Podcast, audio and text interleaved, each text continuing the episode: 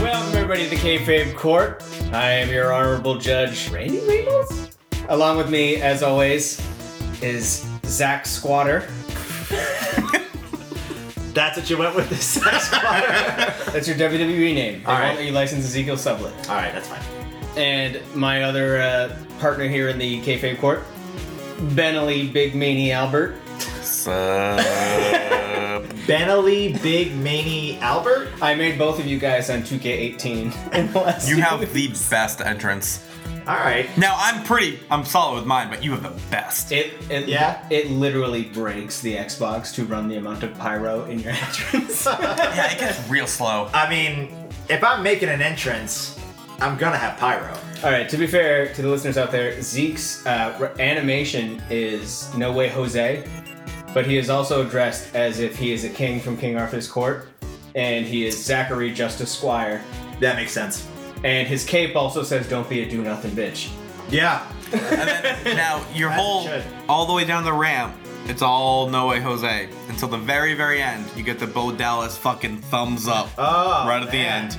It's good. Oh man, I have to see this. you have the recording, don't I, I you? have it on my phone. All right. we gotta tweet this shit because our three followers.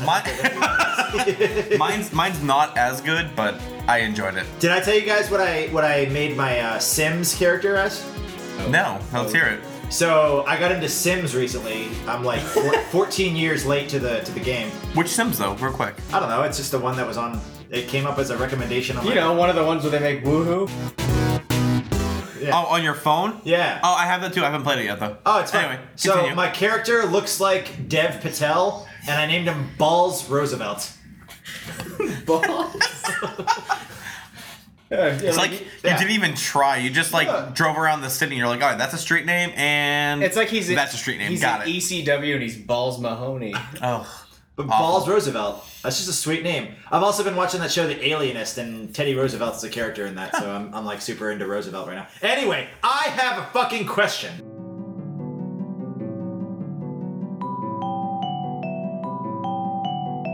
ooh, already. All right, let's got this. I know we're supposed to be talking about the NWO.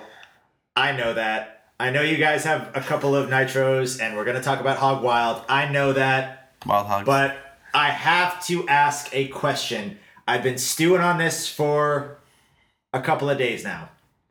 Uh, it's it's. I want to talk a little bit about current uh, WWE wrestling because we are three weeks now away from WrestleMania. oh, less than that, I think. Less than that, uh, it's April eighth. April and 8th, Right okay. now we're on April eighteenth. we're on. We're in March. Sorry, March eighteenth. I apologize. Uh, That's all We're not past WrestleMania. Yeah, that's okay. Time travelers. We um, there's a lot of stuff going on right now. The Got the card, date right. the WrestleMania card looks okay. Um, to, to be fair. to be fair, it's, it looks okay. Uh, but there is one thing that was announced. You two were pretty quick to pounce on it um, on Twitter. Mm-hmm. Uh, now I watch a lot of. I, I mean, I follow you know wrestling news uh, pretty regularly. Uh, this is again one of those things that like I don't know a whole lot about, so I wanted to ask you guys. And I, Oh no. I Oh. haven't, yeah, It I haven't just brought this clicked. up yet. We've been hanging out now for about three hours. We've been, we, you know, we've been doing brunch and drinking and all that stuff, and I haven't brought this up yet. And I, I, I intentionally wanted to get you guys hot on this topic because I feel like a lot of people are talking about the current thing, but they're not talking about why it's a thing. So my question is, what the fuck is up with Moolah? And why is this such a big deal? Randy, per usual, I'll let you go first. I will ride your coattails. It's it's the most tone deaf thing they have done in a long time. As far as with all the Me Too and um, bringing out to light a lot of sexual abusers and people who have taken advantage of people when they were in a position of power. Moolah was an early on female wrestler who, on like the Carney circuit and like the lower level indies, uh, kind of got a bit of fame. And once she got there, used her ability to train other female wrestlers to keep them down. And until I believe the early 90s, if Moolah trained you, she took a percentage of your pay.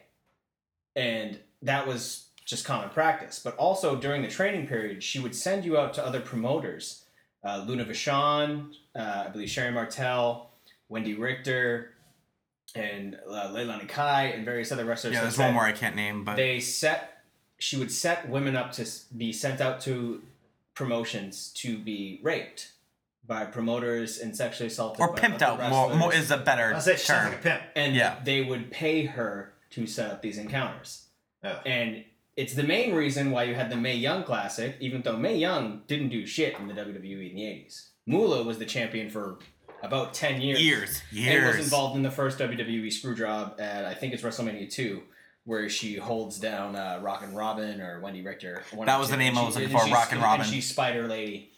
Um, but it's it's a completely tone deaf move. I mean, they've done a good, pretty good job of whitewashing the Ultimate Warrior, saying uh, queering doesn't work, Ugh. and that the people in Katrina uh, asked for it Oh, by God. being poor and all that stuff. Warrior said that? Yes. Oh God. But yeah, Warrior's not a great person. Yeah, they've done a pretty good job of whitewashing a lot of people who said deplorable shit, but yet people like X Pac who have been clean about addictions and various harassment things and being molested as a kid and coming clean about it and trying to be advocates for it and helping people are kind of blackballed and they don't go in the Hall of Fame and they don't they rarely get on TV. You never get to hear the name Sean Waltman.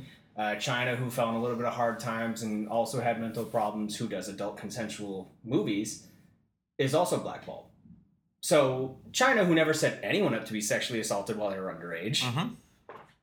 doesn't get to have the Royal Rumble named after her, even though she's a much more positive influence for females all over the world. She was also the first woman in the Royal Rumble ever. She should have had something named after her. Yeah. But we have Fabulous Moolah, who literally had women get sent out to be sexually assaulted and raped at her financial benefit. She's getting something, or she had Would have. something named after her for a yeah, total they've of two since, They have weeks. since removed the name. Yes, and is now the Because shit WrestleMania got Women's real. Battle Royal. Shit Wow. Twitter blew the fuck Uh, yeah. Uh, Yeah. So fu- if you I feel right like now, you guys were like the first to like jump on that. Like, Within ten seconds, I was pissed. yeah. if you if you look at it now, uh, WWE has since then deleted the initial tweet. Um, Yeah, Stephanie our- McMahon has now embraced the hashtag uh, change the name oh, good for her. and has now stated that due to I I think I don't remember what the exact tweet was, but it was like oh due to overwhelming response. yeah. No, yeah. she. I, you've made your voice heard. That's what. it- Yeah, that's what. but it was. also, I mean, she's the same person who I think negotiated a deal with Susan G. Komen, one of the most evil cancer organizations in the world. Fuck yeah. Stephanie, Fuck Stephanie that. McMahon is the Ivanka Trump of fucking wrestling. Like, She does. She does. I mean, I gotta give her credit. She does a lot of good. Yeah, But at the but- same time, like, what the fuck? yeah, She does alleged good. Alle- yeah. On paper, it looks eh, on paper and PR, it looks great. But in reality, Yeah. Um, sometimes Also, for our two listeners, that will not be the first Trump reference that I do in this, in this uh, pod. So, if you're a Trump fan, just tune out now. hi Miko. As one of the Puerto Ricans, and also a male, who um, is very empathetic to the struggles of women, as someone who has very, very, very many female friends, Yeah. and is a lot closer to them than most of his male friends. And the Except two, us. and the two male friends he's in the room with now are also a lot closer to female friends. yeah. Uh, yeah, well, that's gross. I, I mean, look, I'm, I'm not. I, I, I honestly didn't know about the Moolah shit. I knew that there was some shady shit. Because that's that's But- the dangerous position of having one company own the history of American wrestling. Yeah. yeah. They gross. have a Which they have a lot of is revisionist history. To be fair, you can say whatever you want about Meltzer and him having a, a thing out and giving you know better fucking arbitrary star ratings to Japan and in general just being down on the WWE. E. he is important in a way to not let WWE whitewash this bullshit and be the person who says Warrior said horrible thing about gay people and black people. Fucking Moolah set up women to be assaulted and raped and all of this stuff. And Jimmy Snuka, uh, he's dead now. I don't know if slander exists anymore, He but he killed totally killed someone. so Oh, he. Uh, He I- there's, totally a, did. there's a reason why Tamina doesn't have the name Snooka Yeah, at the end of her so- name anymore it is important on in that kayfabe. WWE not get away with whitewashing the history of wrestling. Yeah, that's a good point. I, I'm glad I, I see a asked this cease question and because desist honestly, coming our way. um, I obviously I am the the the layman, if you will, when it comes to the wrestling and stuff. Like I'm the casual observer. I I, I don't know a lot of the deep backstory and stuff. And that was why I wanted to ask you guys this question because I follow the news. People are talking about it, but all they're really saying is people are pissed. Mula is in the title, so we're going to remove the title. But I think a lot of people don't realize why. Uh, Yeah. But maybe they do, but they're not talking about it. I don't no, know. because They- that's the it's, thing a, they do. it's a I don't know. Google search, but at the same time, Sure. not a lot of people are going to do it. Yeah, but like I want I want to like get this out there. Like this is why Mula sucks. This is why we should not celebrate. Uh, to be this- fair, never convicted of anything.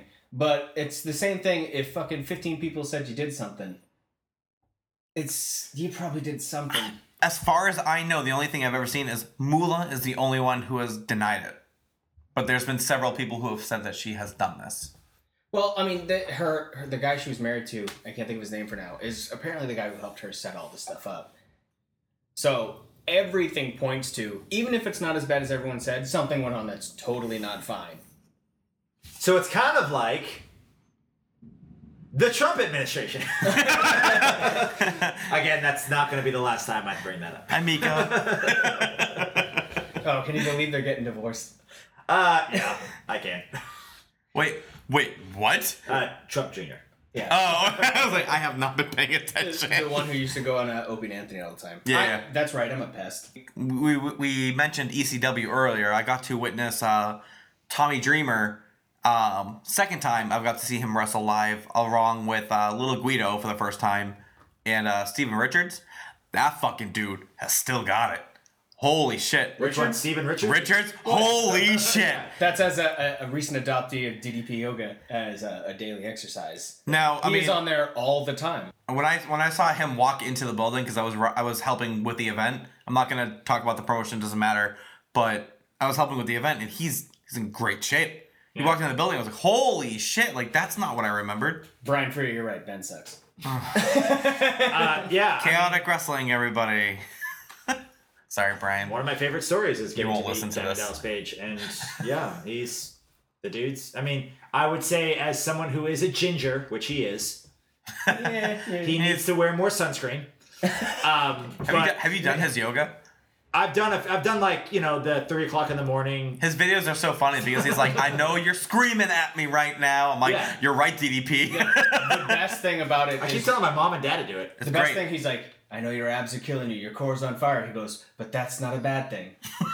that's a good Uh-huh. thing. And I'm like, yeah. Embrace the gimmick. and then the best part is like, I did the fat burner uh, 2.0 or whatever the other day, and he goes, those who know know, because he like he won't even say he was a wrestler. He's just Yeah. like those who know know. Yeah, So speaking of a guy who was left off of Hog Wild '96, uh, not happy about that.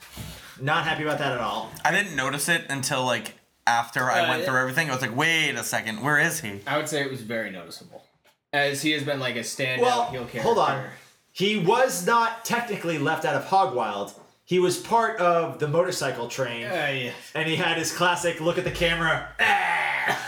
No, as I said, We were making fun of that as I whole said to time. Ben last night, you can't smoke a cigar while riding a motorcycle. No, on it's the highway. impossible. There's no way to keep that. Thing Did you lit. notice that little montage, the very end? It was just a chick's ass, and that was it. So it was all like homoerotic for the whole thing, and then Oh. lady ass, and that was the end. just was- to cover it up. WCW in the mid '90s is the most homoerotic thing. Oh yeah, Yeah, I watched that as a kid. yeah. What? That explains a lot of his. no, it doesn't. I have a girlfriend, thank you. hey, April. You're looking very beautiful today. I'm very attracted to you right now. Yes! I hate my friends. She has a drawn on mustache. this is all getting edited. Nope. So, natural transition from that conversation. Ben, what happened on Nitro? All right. So heading into NWO month three, we're on Monday Nitro on uh, August 8th of 96. Um, it immediately starts them talking about uh, Bash at the Beach. We're one night removed at this point. Um, one thing I really want to point out is that shows outside need to happen more often, not just WrestleMania. Yeah, I will say that uh, uh, Sabisco and Shibani look like they are ready to do the commentary for a PGA match, not so much a wrestling match. It's casual Friday on a Monday, sir. Yeah. also, I have a question because I've never seen the back of Tony's head. Doesn't exist. Does he have a mullet? Kind of. It's like Eric Bischoff's hair, but longer. So a mullet. I mean, it's not like it's not like Scott Steiner level, I don't. but it's also not like you know. It's like 50s what greaser. Ryder Strong had in Boy Meets World. Oh, deep cut Yeah, there. that yeah, nice reference. All right. But like, I thought like the open of that Nitro, the to me the the main thing of note is that Tony Schiavone has a bertation when he says "Sarly." Ladies and gentlemen, we are one day removed from one of the most shocking, one of the most startling. One So of it's the like when that LA reporter was like "A- a ber- a ber- a bertation. Uh-huh. That's one thing I wanted to point out. Now, keep in mind, like going through these these Nitros recaps, I'm just I'm just doing NWO. Um, but one thing I really want to point out is within minutes of watching this, I had already found my fan of the month, um, and it's our it's our neck brace wheelchair guy. Yeah. He's on hard cam, slightly to the right. His wife is nuts through the whole thing. Pretty sure the whole row is people in wheelchairs, but you'll know him. Literally Everyone in the row has some sort of ailment. Now, Oh yeah, they're all on their they're they're on their way. I will say that the runner-up for fan of the month is Homeboy with the genie puppet because they are at Disney Studio, like they're on the Disney lot, Yeah, and dude just has uh, uh, an, you know genie from Aladdin. see, like, here's the thing, and and you're right. I honestly thought when you were like, "I'm gonna pick a fan of the month," like that's gonna be the fan. I was like, "Oh." The second I saw that, like that's Ben's fan of the month. But then I saw the strong, strong candidate. However, however, there's a certain level of commitment the family that comes into going there in a wheelchair and a neck brace. There was like, this- there there's was this- several issues going The on. whole month though, there was a certain amount of genetic nightmares. I'm not gonna lie. I thought Hog the Wild front- was like for sure. I was gonna find that person. front But row no. of that of that fucking nitro looks like the waiting room of an ER. it's just like So a whole bunch of nonsense. I also want to point out the fact that the uh, that the nasty boys look like Ninja Turtle Ninja Turtle villains. I, so I have this written down, and because I, want to prove to you that you and I, nasty boys, looked like a methed out bebop and rocksteady. I'm uh, all of my notes from here on, from the moment I wrote that and there on, I just write Bebop and Rocksteady when It's- referring to them. it's so good. so on this, uh, uh, a- as we're at the beginning of this Nitro, I actually I went back and watched the second time because one thing kept popping up again and again and again and again and again. And by the end of the first match in this Nitro, um, Maleko and Ray. by the end of the Malenko and Ray match, which we'll get into a little bit more, unmanly was said six times. that many times during a cruiserweight match. It was even said. That's uh, well, rude. It's an act of total unmanliness that I'm never going to waste my time commenting on right now. The most unmanly act of unmanliness. what the fuck does that? Does that follow the rules of double negatives? Like, I think so. well, that's like the I thought the the funniest part and also slightly weird was when they're talking about Hogan during the Guerrero psychosis match. True love never dies, they say. Uh, What about the love of the fans? Does that ever die, Larry? do they Ask- sign prenuptials? Ask Hulk Hogan that. I'm not even talking to him. It's very unmanly. I'm not even speaking How about about it. the fans' love that they have for a man? Oh my. did anybody notice that during Psychosis and Guerrero as well, they um they had a little on the on the corner of the screen, they had a little Mysterio promo package about his disappointment with Hulk Hogan. Yeah. Yeah. But 90% of it was cut out with the fact that they didn't put the audio in time. It was just commentary talking over him. And also that jalapenos keep Mexicans wrestling. Guerrero's out. One and two, and he's not out. He looked out. This is the type of competition that has made the cruiserweight division What is keeping his kid going? one of the most exciting in our sport. I don't know, but boy, he popped up that time, didn't he? Jalapenos? I don't think so. What the fuck, Wow. dude? That that was said on national television. Like, oh, I can't wait to Yeah. take. I can't wait to take the racism of this industry. To So- trial. Like, it's so- gonna be- We're getting there. Uh, ooh, are we getting there? as long as NWO is taken, I feel like that's gonna take. uh, we're gonna have to invest a year of our life of podcasting to that fucking Ooh, shit. yeah. So Ugh. so throughout the night, um, especially with again, we're one night removed from uh, Bash of the Beach. There's a lot, and I mean a lot of promos that are just It's just Hogan talk. just d- dis- like disappointment of Hogan. Um, Unmanly acts of unmanliness. yeah, we have Gene with the Dungeon of Doom. They're talking about Hogan's turn. Um, Also, what Jimmy the Har- fuck with the Dungeon of Doom? it's terrible. What is that dude? What's his name? The dude with the fucking Kevin uh, Sullivan. The, sh- yeah. the short guy. the, with no, the, the, The light- Shockmaster, whatever his name is. no, uh, Taskmaster. Taskmaster. Yeah, yeah, yeah. That dude looks like a grandpa who showed up at an You know, orgy. you know, woman from the Four Horsemen, right? yeah, married him at the time. That yeah, that's that's his wife Ah. at the Who would time, later go on to be killed by Chris Benoit. and also be his wife. So oh, her? yeah, that one. Um, Like, the dude literally looks like a grandpa at a nude beach. But to defend Sullivan, what the when he fuck? was like in FCW in Florida in the early 80s and 70s and stuff, people were legitimately scared of this little motherfucker from Fitchburg, Mass. Because they legitimately thought he worshipped Satan. What I what I thought was really cool. Now, granted, we have a lot of like really random promos against Hulk Hogan, um, but the Dungeon of Doom's actually made sense.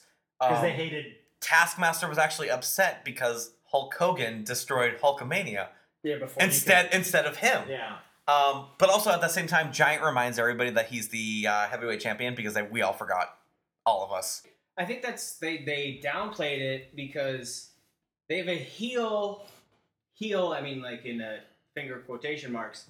As far as he's a heel before all this stuff happens, but once Hogan turns, he should be faced. But it's like like they're uh, at the end of the month they're building to a heel heel match. Yeah, He was literally the Brock Lesnar of. Like the crowd is just, they're just everyone's just weird on like I don't know, like I hate both these people. Like what am I doing? yeah. yeah. So I mean, I, but I thought it was like it was a great concept. It was like, the heel is mad that he didn't get to destroy the face, and now the face is like heel. I thought it was great. Um, and then I just also want to point out again, uh, Bebop and Rocksteady have the best song ever. Yeah. I, I- I just can't get over it. other than I mean, it's a really unremarkable Nitro though. Other than like at the end of the show, Hall and Nash try to like recruit Mean Gene to the NWO. Yeah, I mean, Bischoff isn't even there. Um, he wasn't able to make the main event of Bash to the Beach. But not only that, um, one thing I, I noticed, and we'll we'll see this, a little bit more of this, is that uh, Nasty Boys actually don't see anything wrong with Hulk Hogan's actions. Um, again, foreshadowing a little Yeah. bit. We'll, we'll we'll move on to Well, that. that, that's like a D story though throughout the. Yeah, yeah, yeah. We're, we're gonna go on to that later.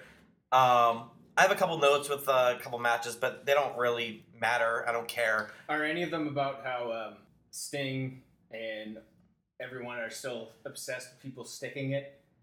And the latent homosexuality in all of WCW at this time, No, where you but got horny Gene and horny Macho talking about like Last We're gonna but tell not them least, we're to put the cherry on the top, all those little kids, you told them to stick it. No. You stick it, Hulk. You stick it. That is very strong. By the way, as fate would have it, these two men and their partner last night, Lex Luger got knocked out early in the action, so the two of you had to go against the outsiders. Macho Man Randy Savage, you were very close with Hulk Hogan as I was. You were part of the Mega Powers. And if anybody got it stuck up or stuck, up, well, stuck to him, you got, really got it stuck to you. I get a message for Hollywood Hogan. tell ya, and what I wanna do to ya. I can't say you're on television, especially during this. No, but I actually forgot about this until I'm reading it in my notes. Um, but now I'm seeing it clear as day. Um, during uh, where is it? During Flair versus Powers, um, there's this one guy in the bottom right hand corner in the in the fans. I forgot what happens. Somebody does a move or something, and the guy turns around, stares at the hard camera, smiles, and just gives a thumbs up. And I called him Toasty Guy because he came from the bottom left hand corner of the screen. Um, but that's that's that was the another runner up for fan of the month because Yeah, it was that- very funny. That was right around when Heenan was like, uh, "Everyone should be happy. We're at Disney." and it like it just worked out so well. Whether it was a plant or not, great. Yeah, I was, I was, I was noticing as we're talking about the Nasty Boys versus the Steiners. The Steiners at this point in time look like the last people you want to meet during Pledge Week. well, Especially they're with still a wearing their. handful of Ja- pencils and sharpies. Yeah, We're going back to that. but they have respect for each other. They have respect for each other, and they wanted to make sure that in case you missed it the first seven times, they have respect for each other.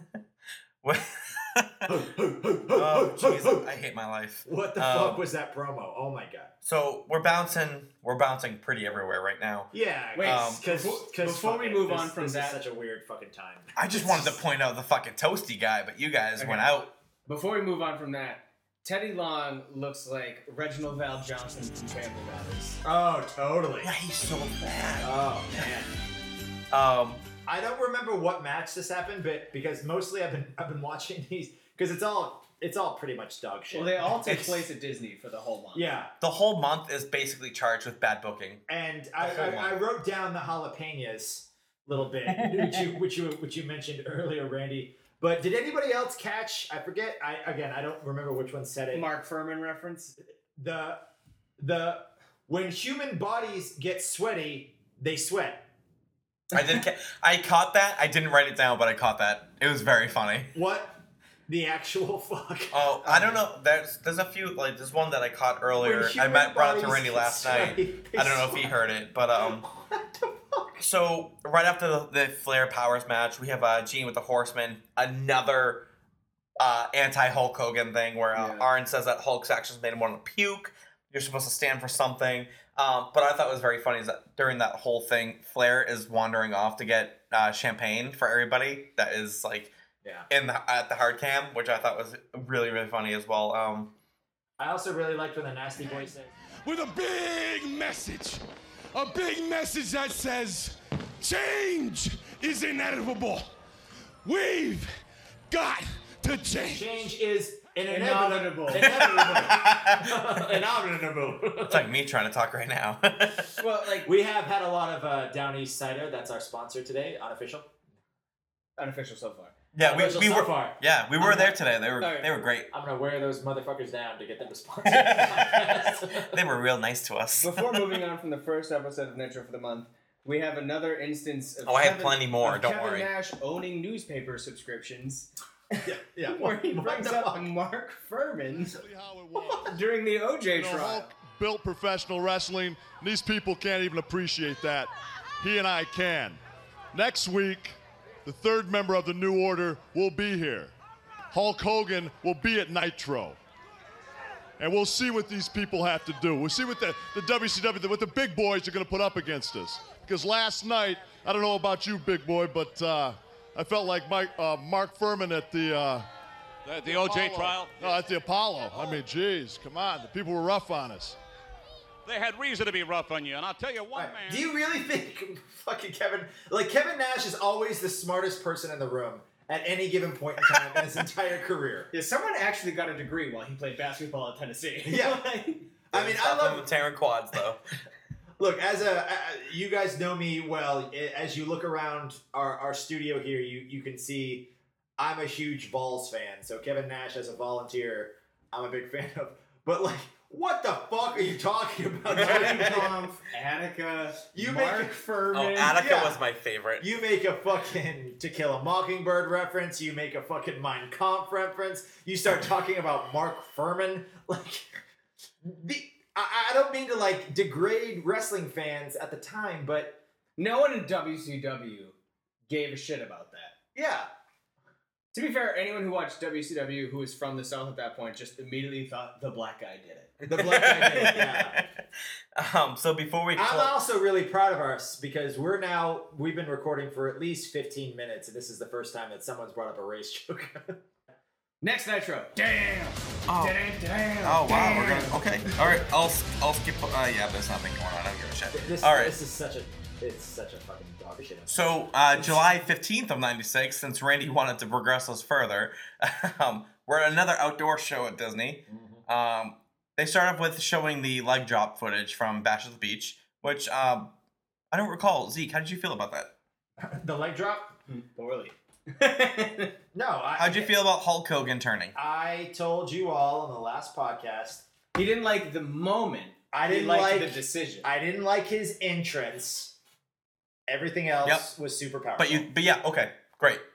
Um, Larry, I feel like was uh, foreshadowing, saying that he thinks that the NWO is recruiting and uh, will get bigger and better, uh, or Which- just bigger and bigger as a whole. which inevitably it will.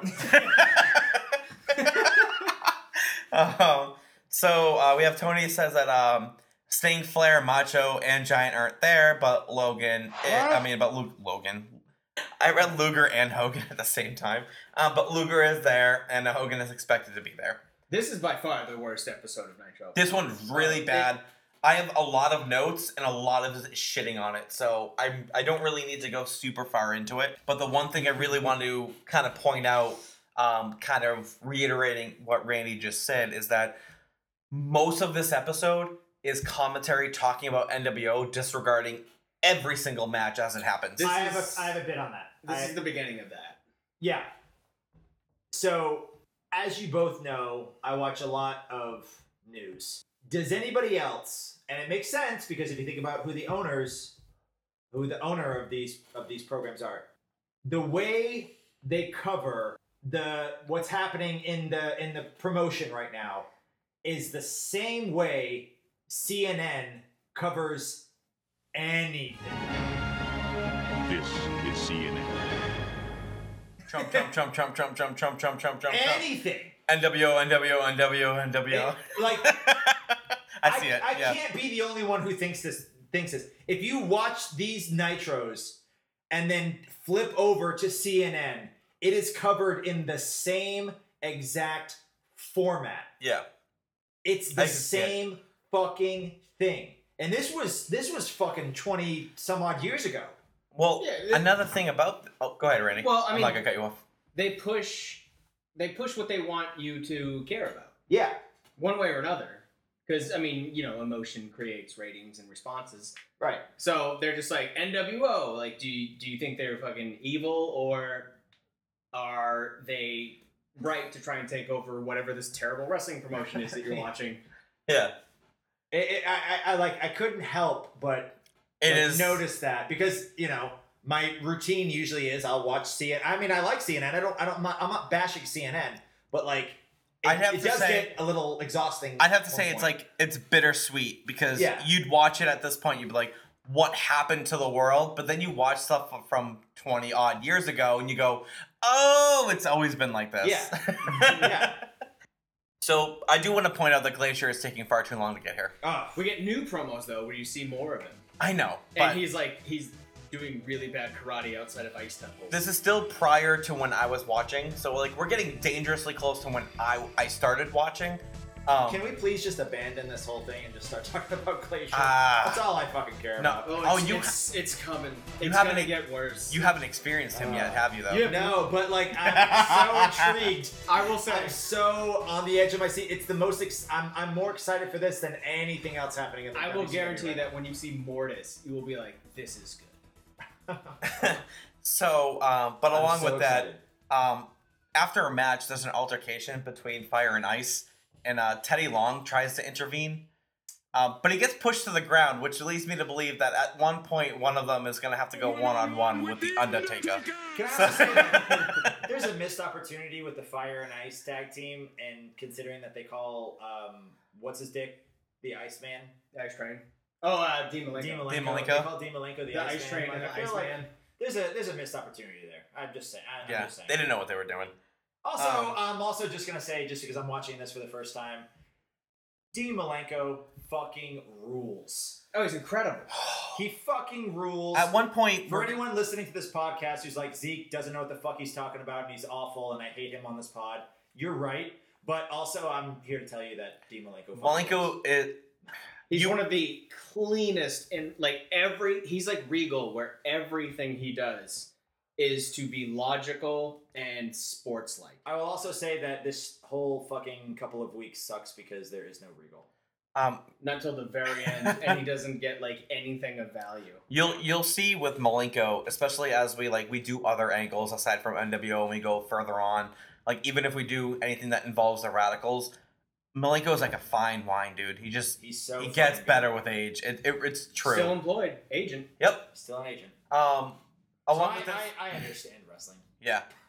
Wrestling talk. And- and, like, that's- sports ball. That's pretty much all that happens on that Nitro. Like I mean Kevin Green shows up, which that I don't think that from my memory goes anywhere as the month. Uh goes on. no, bitching about Mongo. The only thing I wrote down uh, was I, I didn't know while watching this that Scott Norton was one of only seven foreigners to hold the IWG, IWGP title, which that's pretty cool.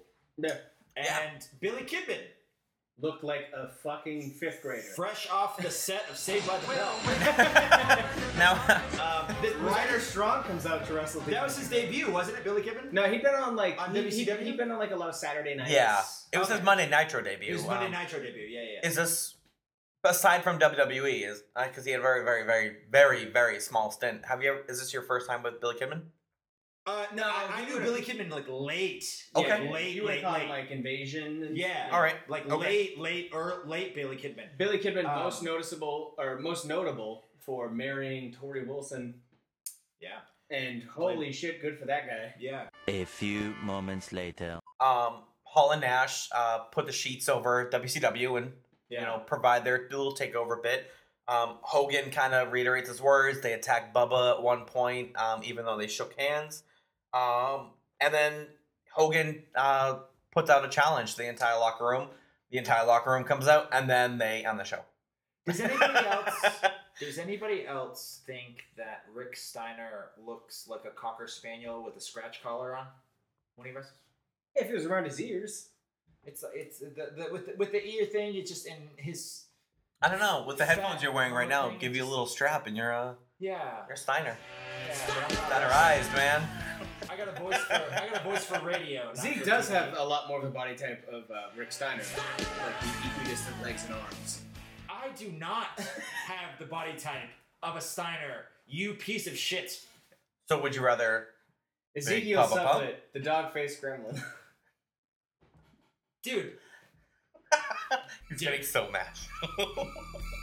I wish you guys could see his face. are fat. I have lost Oh. a lot of There weight. is like four percent body fat in in fucking the ghost of Scott Steiner. Like Okay, they are round. All right. So guys, I have lost so much weight, you asshole. stop fat shaming, Randy. We can't all be perfect like you. All right. So I uh, have a 32 waist. yeah, me too. you ass. All right, 32 years old. My abs are starting to poke out. Zeke, continue to drink your Downey cider. You dick. So uh, Fuck you.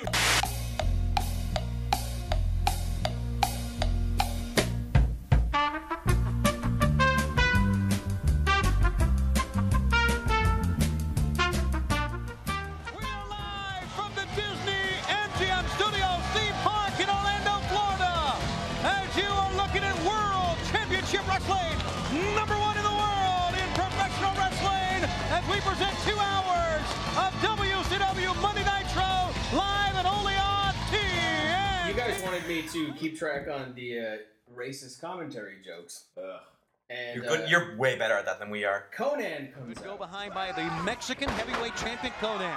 He was the first man in history to hold simultaneously the Mexican heavyweight title and the United States heavyweight title. And you know, Conan, uh, I hear a lot of rumors talking. This guy, he's hungry to get that U.S. title back because uh, he may have trouble uh, getting back in this country without it. After the match, we get a green card jump. Your winner is Conan, the Mexican heavyweight champion. Gets a bite at the uh, at the VIP horseman table here as he walks on towards the locker room area. What's he stealing food? I don't think. Well, Does he have a green card? And then again, for the 50,000th time since we started watching, Sting really wants Hogan to stick it. They love sticking it. I have a reach around joke somewhere. Oh, that came in during. of Of course that's, you do. That's Hog Wild, yeah. all right, let's. We are back in the production area. This is Master Control, and there you see the outsiders are here. Well, they're in the control room now. Hold on, what do we got here? What's what does that do? What's that? Oh, fade to black. Wait a second, that's Oh, should have bought that cheap TV. Wait, a, they are completely hijacking this program. We need to get security. They could completely cut us off the air right now. They better not touch my microphone. Well, they don't. They That's could a touch it pagan from in guy. there, Larry. We'll order double your salaries.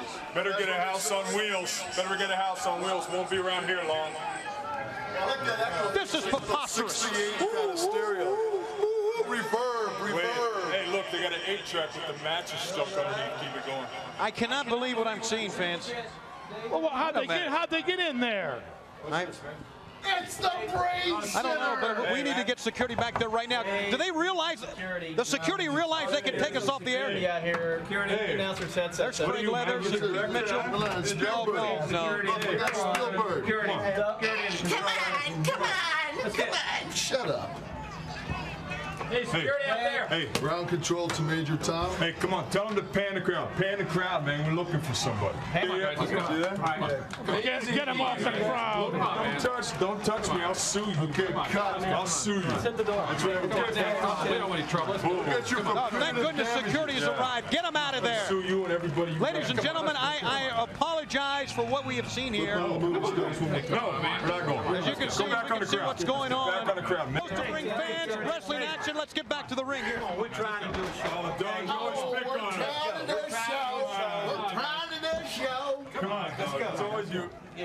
Easy, guys. All right, everybody to my trailer for pot pies and Mountain Dew. Every, Come on. every party has a pooper. Don. Every party- However, I do want to point out. Um, First NWO promo?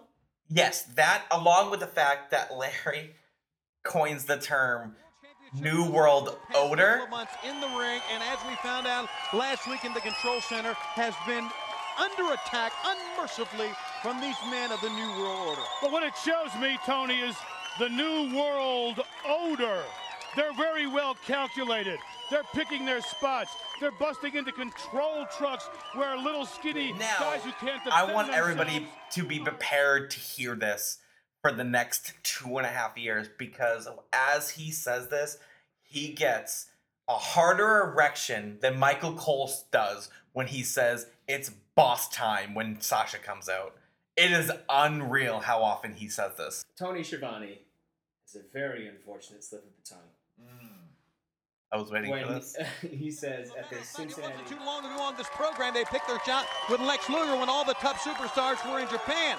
And then this past week, we were in Cincinnati at the Riverfront Coliseum for World Championship Cincinnati Wrestling. River Cunt Casino.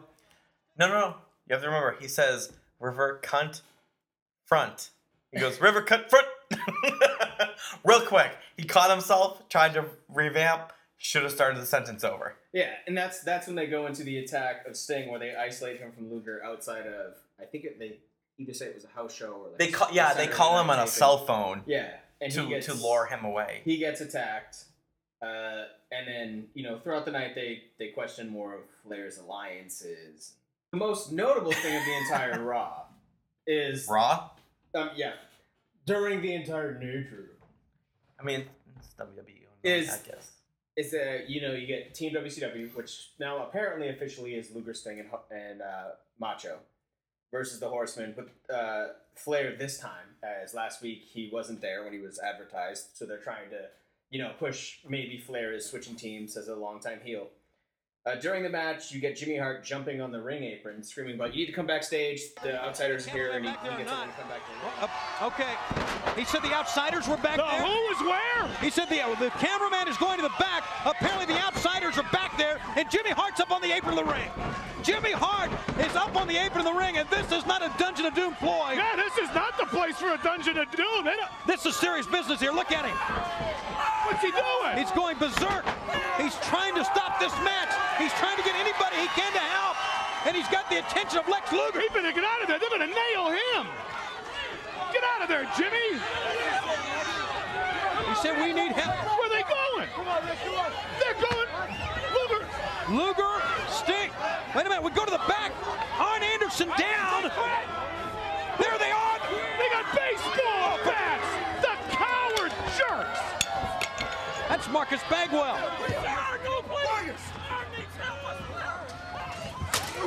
Oh, Hey, wait a minute. all the all, everybody's left the ring here, and th- there's Rey Mysterio. He dove up. What? That's Rey. Mys- There's the cruiserweight champion, Rey Mysterio. Oh no!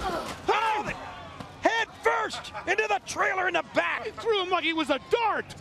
Arn Anderson, the first man we saw down. All six wrestlers have left the ring.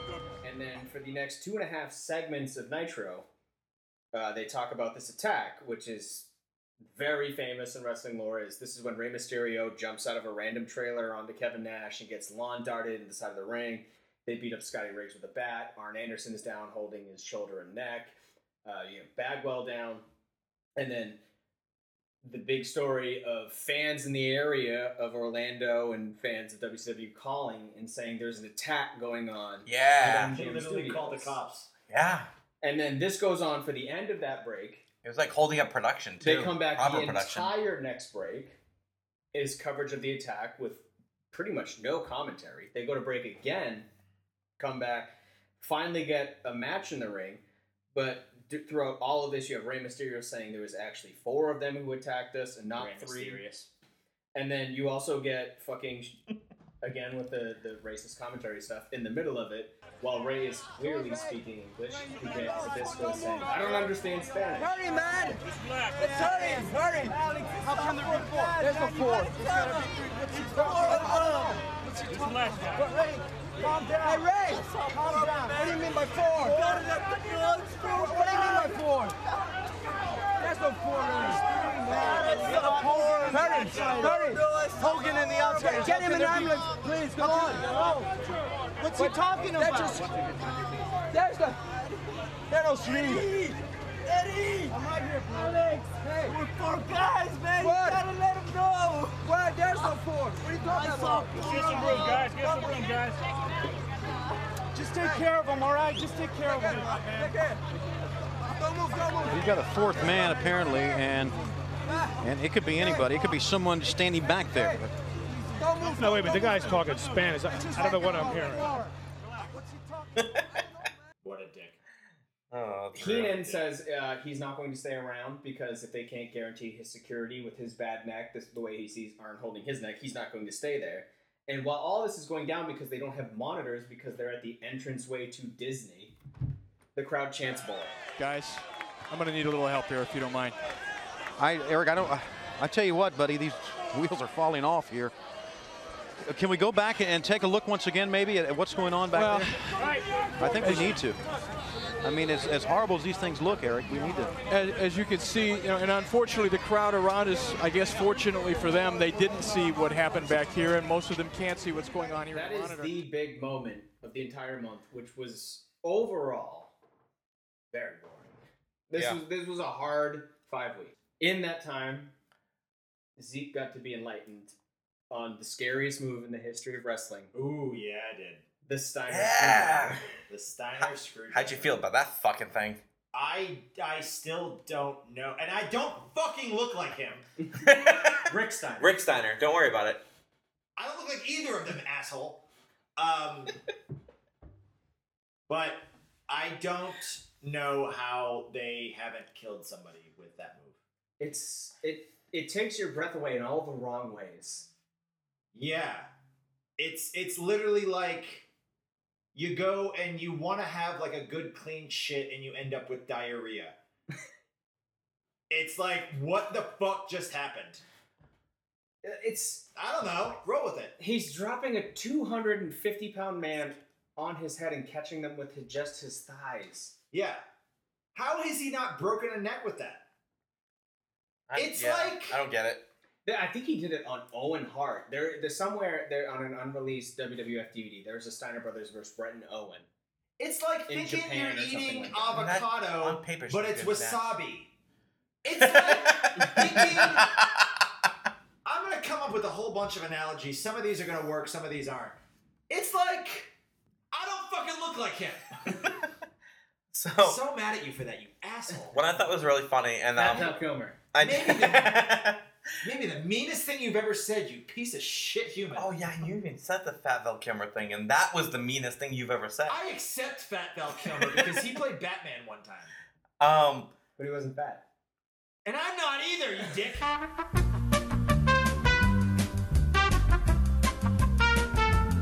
uh, they also attack uh, Booty Man, um, even though Booty Man is in in real life, like in in shoot, Hulk Hogan's best friend, uh, Brutus Beefcake. Um, so Dizzy they Hogan. they This was his name in the 70s. they actually make note of that that they're best friends. Uh, Beefcake shakes his hands, and then Hulkin orders the outsiders to attack him. Um, and he says that he doesn't mix friendship with business. Um, but along with that, um, Randy and I talked about it this morning. Sting and Luger have had enough. They uh, they tell uh, Craig Leathers to stop playing the, the NWO advertisements um, and that they're not playing garbage on air It's anymore. nothing personal. Should you choose to make it personal? Hey, no problem. You know what the giant wants, brother? To keep his belt not. Ready? Go. You know, we're not talking about taking over anymore. No, not at all. We're talking about extermination. You know, Sting, Luger. Sometimes you meet guys that you just like. And then sometimes you meet guys like you. You know something, Sting Luger? You better get used to it because soon you guys are going to be out of a job. It's the new. Uh, open the announcer says, All right. I got uh, Sting and Lex back here, and they've asked me to stop this tape, Tony. Okay. So, All right, Craig. Trying to get a camera back here. May want to fill just a second. All right, are we going to Sting and Lex now? I mean, I can don't you know, tell us what just- we're doing? Just hang on, Phil, for me just a second. All Just right, tell him well, what's going thank on. goodness they stopped that tape. Is it Ladies and opera gentlemen, clear? uh, once again, we are in the midst of some crazy happenings here, and Mark, we you apologize okay? for what happened. As you can, Ready for you the heard start? from Yeah, go uh, ahead, our Mark. director Craig All right, uh, yeah, Leathers. Don, We're attempting to get a camera right now back to Sting and Lex Luger. I guess they want to respond to what's going on. Okay, We're just gonna hang out and make sure they're in the Make control sure room. None of that goes I back. had to no the- choice. I stopped They told me to stop the tape. Uh, This, I had no That's choice. cool. What kind of fuck Well, I'm that's- there? I'm that's a pay for sorry. announcement. I didn't mean to stop it, And but then I this is had no about choice. money? They, they actually made me This is stop about the money tape. to you, isn't it? No, I it's have not. to. What are you- is- where's the Um, NWO letters on your shirt? I understand. I'll just- I'll just hang out here for a while. I understand. Make sure that no really- trash goes on the air. I, I'm sorry. NWO, I will do what But immediately after, Sting tells Luger Mm-hmm. to. It's such a great line. Sting then tells Luger. I will do what that's tomorrow. Tell, tell Master here, we'll go to break here for a second. Okay. Ready, here we go. Okay. To Atlanta in All right. four. Stand by, Master. Come on, Lex, there's free pot pie and Mountain Dew in our trailer. Let's go. Oh, we're going to Atlanta. Yeah. It sounds great. Free pot pie and Mountain Dew. Right over here. Let's go get some free pot pie and Mountain Dew in his free trailer. out the trailer? And He goes, Luger "That goes. sounds great." Luger goes. Count me in. now, I'm all game for pop free pot pie and Mountain Dew, but I'm not that excited about it ever. yeah. That's just priority. But like, as a wrestler, shouldn't you care more about like your physical fitness? And That's a, that's a carbon sugar intake issue. By the way, there's no Sodium. way Lex Luger drinks Mountain Dew. Literally, I'm having a hard time to believe they eat chicken pot pie, but that's just beyond me. He certainly drinks too much alcohol because he has Kiwis. All right, so we go from other than one moment of very uneventful five weeks of Nitro to WKKKW. There it Hog Wild 1996. There's a lot of white faces in that crowd. Oh, a lot of them I feel like uh, products of incest. I tell you, I there's a lot of me that really loved the fact that it was at Sturgis and it was outside and it's a different thing you to were, look at. You were constantly reminded that they were in the Black Hills, the Black Hills, which was the only thing black at that fucking Except Harlem Heat. except Harlem Heat. Um, uh, A it was horrific amount of denim. it, yeah, it was fun, but like we're all from we're we're, you know, we're from New Hampshire. We We're have from a relatively similar area. we have respect for bike weeks. Every year we deal with loud noises as we're trying to eat brunch. Yeah, The but fucking- we're we're kind of really cool with black people though. So like, We are really that cool sounds black people? defensive. I'm just saying we're really cool black people. Is that what you just said? we are really cool with Oh, with I missed the with on that. Christ. I mean, I was like, if you want to, if you want to, if you want to give me that title, I won't take it away from you. But no, I don't deserve it. Um, uh, God, oh my God, this I hate my friends. this venue was so on the nose for wrestling fans of the time. It was it, it it's you can't help but laugh at it. It's almost embarrassing to watch it Yeah. now. It's they went so far north that they hit the south. There was Wow. literally Confederate flags waving during this. Uh, every time someone who was not billed from America, even though They like, get it. They chant for Rey Mysterio. they, they would chant USA during the Rey Mysterio and Dragon match, Which doesn't make sense. which doesn't make sense. Even though Mysterio is legitimately from San Diego, right, But still, he but was he built at the Tijuana. time he was billed at Tijuana, Yeah. so it's just like l- let's just n- not do anything to to let's just perpetuate the racism. I Like, just One thing uh, early on, it was mentioned during Hogwild that I I didn't know Jushin Sun- Thunder Liger had a tumor. Yes. yeah. I didn't know Uh, that shit. He had brain cancer, and within, I believe it's less than two months after he has it removed, he's wrestling. Wow. So Get there. you, Jushin Thunder. Because that, ha- that that they brought that up like early Oh, in yeah, Hogwild. yeah, yeah. He's It was, it was terrific. Within ten So- days of this pay per view, it's announced that he has a brain tumor, and this is after he's already invented um, like the shooting star press and stuff like that. Yeah. He he is the greatest junior heavyweight of all time. It's undeniable. Like Rey Mysterio is a close second. But almost every high flying move you enjoy was invented by this guy. And he was also tough enough to in real life kick out from a brain tumor and continue to wrestle.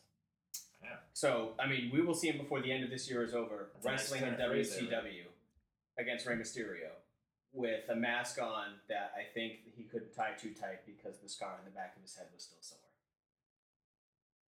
So we get the opening match of the Ultimo Dragon versus Rey Mysterio, where you get the great line of, um, "You know how I know they're both ugly." You're correct, Tony. First of all, Mike, let me interject something here. Uh, when they took that mask off, the doctor came over and he, uh, he he gave his analysis of what he thought the situation was, and he said the man was terminally ugly. Okay, I tell you, we have to step out here, ladies and gentlemen, for our fans on Turn Up, turning pro at age of 14. Well, then you have to understand something too. Rey Mysterio Jr. was just picked up like a yarn, a yard dart, and thrown into the side of a building by uh, one of the outsiders. So I'm telling you, he's not 100% right now. No, and not you're only that, are they quick? Are they fast? Are they good? Yes. And they're also ugly, or they wouldn't hide their face. Uh, or if they weren't ugly, they wouldn't wear masks. And then also for apparently 35 pesos or for eight bucks, you can live great in Mexico. property in Mexico that within a couple of years the Japanese were actually begging him back. But don't forget something, Mike. If you don't, you don't have to speak English in Mexico. If you got 35 pesos in your hand or eight bucks, you're pretty well going to live good. Oh, will you stop it? Uh, here's the whip to the far side. Ultimo. I have, a, I have another question. Uh, it's not really uh, related to the wrestlers, but during the opening promo, is Mount Rushmore the icon of democracy? It's a icon of democracy. I've always looked at Mount Rushmore as just a, a, a project. Well, they also bring a crazy horse. Oh yeah, they do. Mm, not cool. Anyway, sorry. Well, I mean, I don't know. I just, I just, I just heard that and I s- thought it sounded weird. And Well, yeah, I mean, they're- at this point, they're stretching to be like. you again, know, it's on the nose. Like they're trying to be so America. Like, Mm, oh, but they're also trying to be like Dakota matters, which it doesn't. I'm sorry, our fans in Dakota. You don't matter. You don't matter because you First of all, have, there's two of you. There's two of you, and you have way too many fucking electorates and delegates, and it's not fair considering how many uh, people live there. It's just it doesn't make any sense. So figure your shit out, and then I'll have respect for you. End of rant. So it's Sturgis. It's a, it's a really good overall. It's a really good match. Uh, you know, you get Ray who does the insane dive of springboarding off the top rope over the raised ring area where the pads would be, down to the actual gravel of whatever parking lot they're in. We also get of another, about fifteen feet. Yeah, we also get another uh, mysterious junior reference. Seriously, guys, it's Mysterio. Yes. Well, it's also the Ultimo Dragon, not the Ultimate Dragon. Right. Which that's pretty much. I think that's how David Pedger announces him right off the bat, which immediately pissed me off because the whole gimmick of the character of the Ultimo Dragon was supposed to be he was the last student of Bruce Lee. That's the whole gimmick of Yeah. the Ultimo Dragon, not the Ultimate Dragon. I got a lot of like anything you can do, I can do better with this match. Yeah, but it was awesome. Like the way you know, Mysterio does the big dive, then you get uh Dragon does the drop kick through the ropes, holds on, skins the cat, goes over the top, jumps on top of Ray, and then you get you know Hurricane Rana's back and forth. They both do a backflip off the top rope and land onto their feet. So, and I- and this is the first time these two ever meet, and they will have tons of matches on Nitro and other pay per views coming up. I think it was one of the better matches on the on the whole card. Oh yeah, it's top two at least. And then uh, by the end of it, you get Ray gets a uh, Frankensteiner blocked, ends up doing the springboard finisher Frankensteiner for the sixty nine sexy pin win. So it's a really good opening match, which for two guys in masks who are from another country, again. The magic of Rey Mysterio at this time is he gets the crowd into his matches and cheering for him every time consistently. Like the crowd was very into this match after six minutes, and they popped pretty big for his win. Yeah, the USA chant was like almost just like a dick move because like he was over in this match, and now they're just like, we need to chant USA just cause. I think it's a dick chant. I mean, in literally any regards. Well, he did. I, I do feel like on some level his super awesome Spider-Man gear of the red, white, and blue was because he was the face. He's trying to, on a subconscious level, try to get them that way. Yeah. Which I mean, it worked. Again, it's just it goes back to like let's talk about Sturgis. It was yeah. What the fuck? It was real bad. Um, also, so this match ends, and then we have a little bit of commentary by Mean Gene Okerman. Yep. Okerlund. What did I say? Okerman. I said Okerlund. You didn't. No, you said Okerman. uh, You look like Rick Steiner. I literally am gonna come and fucking punch you right in the suckle. Um, what the fuck is Gene wearing? Uh, he's wearing he's wearing what any gay man would wear at Burning Man. He, he's a denim daddy right now. What the Just fuck wait. is he wearing? I get that it's still sunlight and it's hot up there. But what the fuck? are- You're wearing a cut-off jean vest. I mean, even Dusty's denim hat. Dusty's wearing basically a denim bathing suit. This is like, oh my god! It you have a you have a guy who you're so used to seeing in a suit. Do you understand why I keep writing wild hogs? It's so weird. yeah. It's like seeing your dad naked for the first time. like what? Ew! I don't like that. Am I the only one that that's happened to? My dad wasn't around. so All right. That's the funniest part of the podcast to me. so we go from that. Fuck Mean Gene, Oker Oker Okerman, Lynn! Oker Lynn! Oker Oker Oker Arena of time. Oak Ridge Boys. Oak Ridge Boys. We go from that to Ice Train versus Scott Norton in a uh, breakup tag team feud that literally no one gives a shit about. So it didn't involve The Undertaker, so I don't care. So appar- early on in the night, the giant attacks Ice Train. That's why his shoulders all taped up. Uh, pretty much Norton works it the entire time. Dusty tries to make this match interesting by getting really loud at points, and eventually Norton wins by ref stoppage in a Fujiwara armbar. Yeah, it was stupid. And I believe that's all we have to say about that. I'm so sorry. Next. No, I mean, it's no disrespect to Scott, whatever his fucking name is, but it was a Whatever good his tits. Yeah, it was. It just was this What's his tits? Mm-hmm. stupid match. It was bad. All right, then we get the promo from earlier on in the night about Ric Flair talking about how he wants revenge for Arn from the attack where he was laid out, and that they've been up another road for 15 years. Uh, talk about the Buffalo Chip campground for if anyone who are out of the country, a Buffalo Chip is Buffalo shit. so it was very, very hard. It's the Buffalo shit campground. Then we get also what me and Ben were obsessed with when we watched this, which was the ninety dollar denim jacket Road Wild commemorative jackets. I actually pleaded for us to find them. Ninety dollars. Are they still ninety dollars? Like his depreciation? No, no, th- I, we oh, I'm don't sure know. they're twenty now. But I pleaded. The moment, the moment I saw them, I was like, we need to find our way to get our hands on those. Ninety dollars. What if Amazon has it? That's that's a I'm ridiculous on amount it. for any jacket, not made out of Eskimo skin. I'm not gonna tell you. Inuit. I'm not gonna tell you what I paid for my winter coat this year, because Can you though? No, you just said he won't. I won't. But can you? I mean, I can. There it is. Yeah. I don't care if you do or not. I just wanted to know. I'm gonna, Like- I'm gonna say it off off pod. Well, we go to next one of the hottest matches for the crowd, you know, because xenophobia.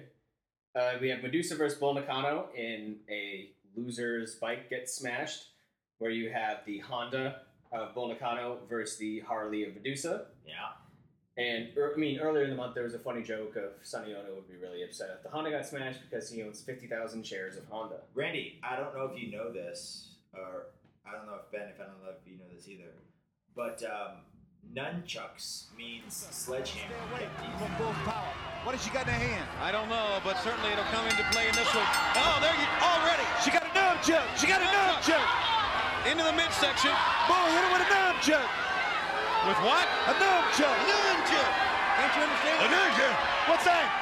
It's them things on a, on a, on a chain. Things on a chain. That, Back- that Bruce Lee beat up people with. Oh, and Things in a chain of keys. pulls her down by her hair. The ref- That sledgehammer to be used either on the Honda brought in by Bull Nakano and Sonny Ono or Oh, that- she was using nunchucks. She did not hit her with a sledgehammer. I'm talking about what's to come after this match. Would you settle down here a little bit? Well, nunchucks in Japan, Japanese means sledgehammer. Oh, it does. Yes, it does. I speak it fluently. Nice move. Real nice move. It's also the thing you put your keys on. So I, I learned that from this match that nunchucks means sledgehammer in Japanese. Well, this so thanks, Shabani. So far, this is the holy grail of commentary for the month because also Bull Nakano is the only woman who can wear Abe Lincoln's hat. And imagine coming home to her when you're late for dinner. That was really funny, by the way. Literally, there was like all all levels of just awfulness from xenophobia to sexism. Just Well, I thought like the, the saddest part of this whole match was these two have had amazing matches at I believe it's SummerSlam '94 or Survivor Series '94 when it's Alundra Blaze and Bull Nakano. They have a great match. There's a Raw in 1994 where they have an amazing match. There's a leg drop off the top to the fucking floor in it. And these two can really go on an amazing level that women's wrestling now has only caught up to right. in the states at least. Uh, you get Dusty saying Sturgis, and there's a Sturgis. yeah. We we had a lot of laughs. There's a huge pop for Medusa when she comes out on the American-made bike. Uh, also, you get Dusty about 15 times calling them nunchucks, Nunchucks. and then also Bobby Heenan talking about a 200-pound woman is like a 400-pound man. You should know that, Tony. One of the most powerful ladies, maybe the most powerful lady ever to wrestle in Japan. What does she weigh? I, I wouldn't dare ask her, would you? Sure. I'd say you asked me to ask her. and I wouldn't ask her. Nakana. 200 pounds, I bet. One, two. No, a 200 pound woman's like a 400 pound man. Yes. You know that. How do you figure that? How do you figure that? Well, I just figured that way. Well, in, in, in their competition. Not like a 400 pound man in regular, you know, walking down the street, but like a 400 pound man in the. Well, to the I can't layman's believe it. I'm being an interpreter between Bobby Heenan Listen. and Dusty Rhodes. To the layman's eyes out there, Bull Nakana is ragtagging Medusa, whether she's 200 pounds or 5 Right. That made no sense. That was the most awkward little bit. They were just they. He said the statement, and then neither person on either side of him knew what to say with that. Like, what the fuck are you talking about? Well, I mean, well, basically, they're calling uh, Lois Shivani fat. Yeah, there's there's a lot of things it could have meant. It's just not anything that we would have known as viewers at home. It, it just it was so awkward. I mean, I get it now because I listened to uh, what happened when. but uh, th- it ends with uh, the you know the double down false three count where there's a German suplex. Uh, you get Medusa's shoulders down on the mat, and then she raises her shoulder before the three. Nakano doesn't do it, so even though she's in the offensive position, she gets pinned. I did appreciate when uh, uh, Medusa was punching Okano like eight times in the snatch. just like, go down, go down, go down, like over and over. And like Okano's just like, I have like a chastity belt on, basically. Just like nothing can take me down. It was just, it was beautiful. Bull Nakano is one of my three favorite female wrestlers ever. I I truly think she's incredible. Also, what the fuck was Ono wearing? I don't. You can't I judge have- him anymore. I have, I have no idea what Cassius's dad had on. so dumb. It was like he had a he had like a bomber on, but like he like turned it inside Jumping out. bomb angels. It was weird. I don't know. I don't. I don't get. I don't get. Zeke, I'm still trying to figure out how this match ended. I don't have time to figure out his fucking outfit. Well, that's what I'm here for. I, I, I'm not here to provide commentary on the match. it's So- just what's happening around the match. Gotcha. After Medusa wins the match, uh, Ono grabs the sledgehammer real quick because they think Nakano won, and they go up to smash. But how did the match end? Because Medusa got her shoulder up. But how does that mean she wins? She wasn't pinned. Nakano never got hers up. It's a double down spot. It's the same way why Bret Hart won the Intercontinental title at WrestleMania. It was a 8. double pin? Yeah. Because that's not what it looked like to me. That's they said All on right. the commentary. Oh, It's- well. Even though Roddy Piper had even on his DVD Born to Controversy, he says he's like, I was in an offensive hold, a submission move, or actively pinning someone does not make me down. I even if my shoulders are down because I did the offensive move, I can't be pinned.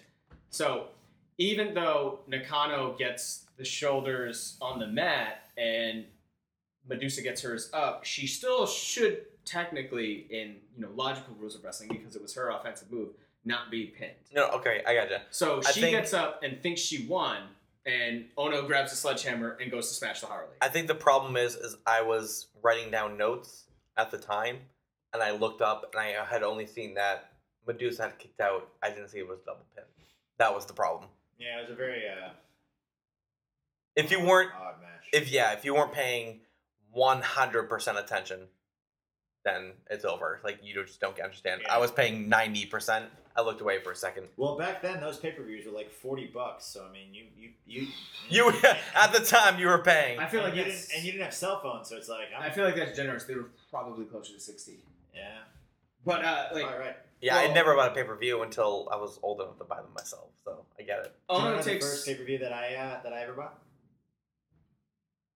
I convinced my mom to buy the entire weekend of the Woodstock '96. Oh yeah. Was it the one that ended in fire or the one? that No, ended not the not the shitty one in 2000. 99. 99. 99. The one before that. The Ninety- really the one that was pretty good. 94. 90 was it 94? 94 because it would have been the the 25th and the 30th. Yeah. I convinced my mom to buy that for me. That was the Green Day getting mud thrown. at Yeah, yeah.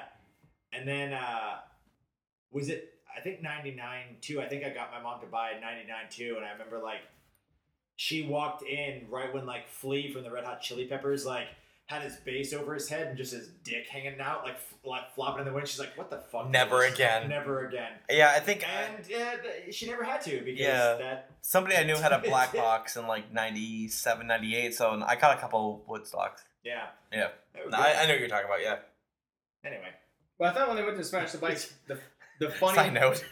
the funniest part of the whole thing was when Ono goes to smash the Harley. Obviously, it's a rental because he hits the padded seat, and then Medusa wrestles it away and smashes the Honda.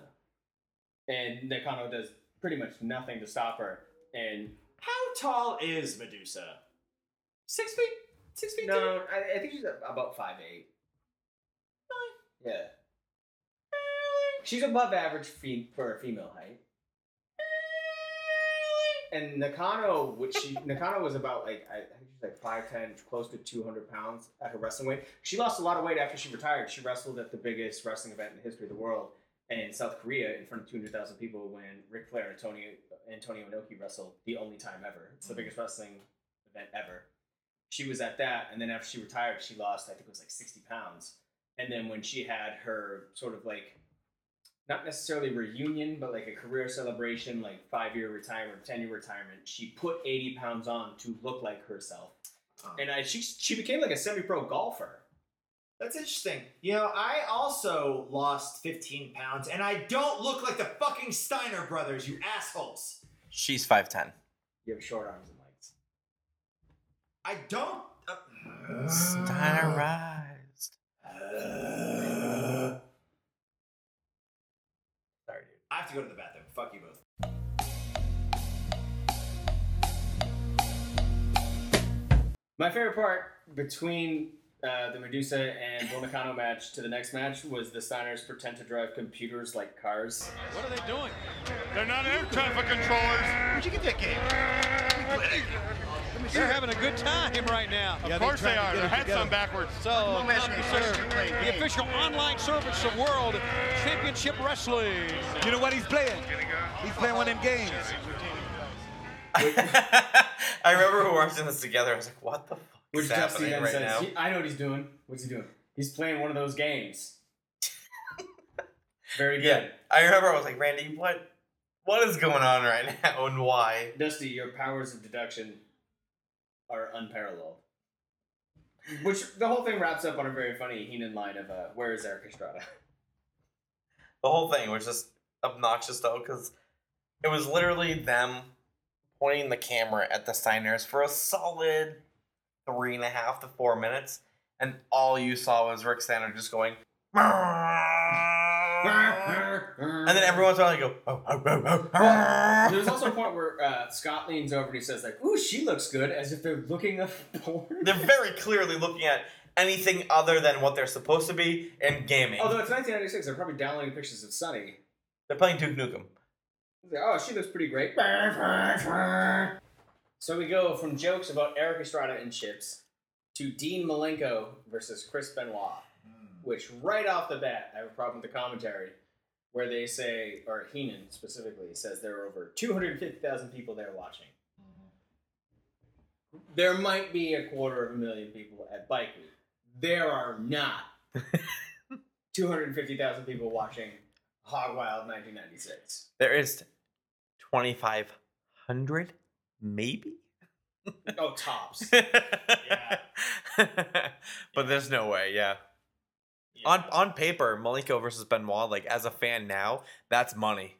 On paper, But watched it now. This is the what great. most boring match these two have ever had. It was not great. I don't understand the. I okay. My first question is: Was there a stipulation ahead of time about a time limit? Was that a thing that was going on at the time of WCW and wrestling in general? Uh, well, WCW had like a lot of old school stuff where like you could get disqualified for throwing a guy over the top rope. Okay. And stuff like that, but uh, they didn't really push time limit draws in the same way. I mean, they had before. Like it was a bi- it was a big thing in older school wrestling. I where just- if you don't want to have either guy get pinned or take a loss. I just was watching this. I was just like, what? What? Where did the time limit come from? I was also confused. But it's also like who wanted more of this? Ru- This has to be the most near falls in a match ever. Mm-hmm. And the the amount of times that Heenan says like, "Oh, he's got him," no, he doesn't. Like it's he has to be doing a serious rib on how Vince McMahon commentated all matches as an announcer. There's One, no way- two, and he got him. No, Yeah, he did say he got him like 36 times He in was like he was 20 minutes. absolutely like trolling everyone. Well, eh, I, I can't I can't believe that he was absolutely serious with like, oh, we got him, we got him. Like it, it, he was he was doing a bit. Well, I, I, this is Yeah. probably the point in the pay per view where it starts to become pretty clear that he might be drunk. Yeah. And then you also like you get Dusty talking about his age issues. You talked about the horsemen of the 90s. And uh, I don't want to make everyone feel real old, but we're three and a half years away from the new century dawning. And this is really the new wrestlers of the new century in World Championship Wrestling right here. Yeah, but it still is not it's like when I'm gonna have a birthday, you know. My wife always say, Well, you that old. The minute that I get that old the next day, well you're gonna be this old next year. That ain't right. It's still, it's still I understand what you're saying, but in the nineties right now I'm like, oh, Dusty has age issues. I have to say, all of it was really funny, and I don't think it intended to be.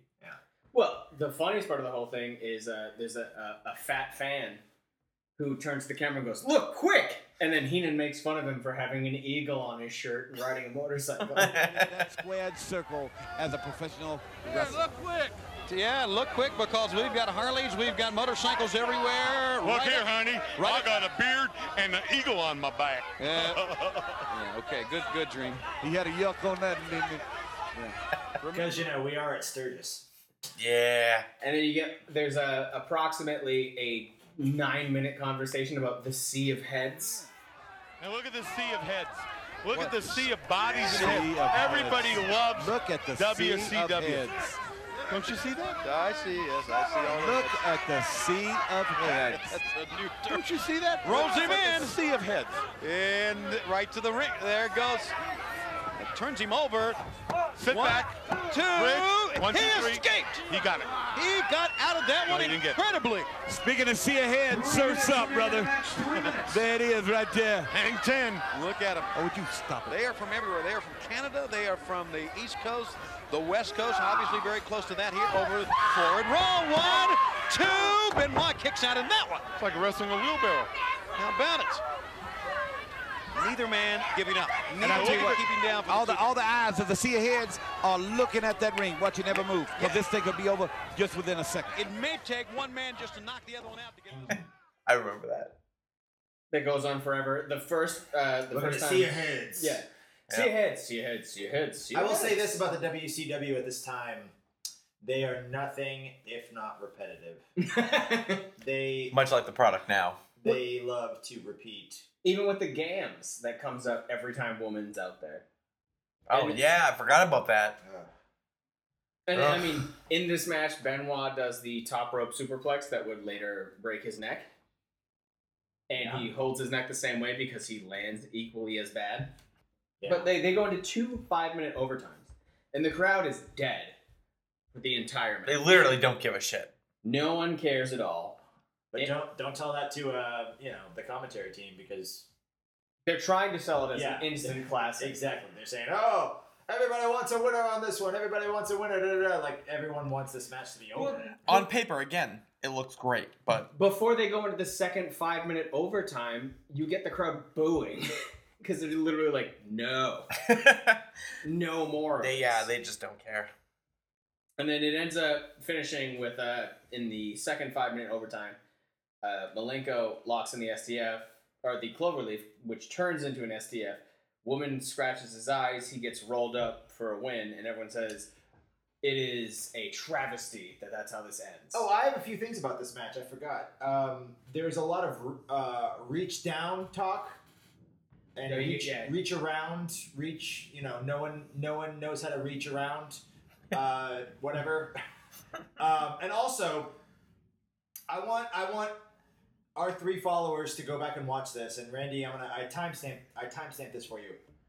at the 59 minute mark, I swear to God, I saw the ref lift Benoit's elbow up or shoulder up. I s- swear to God, 59 minute mark.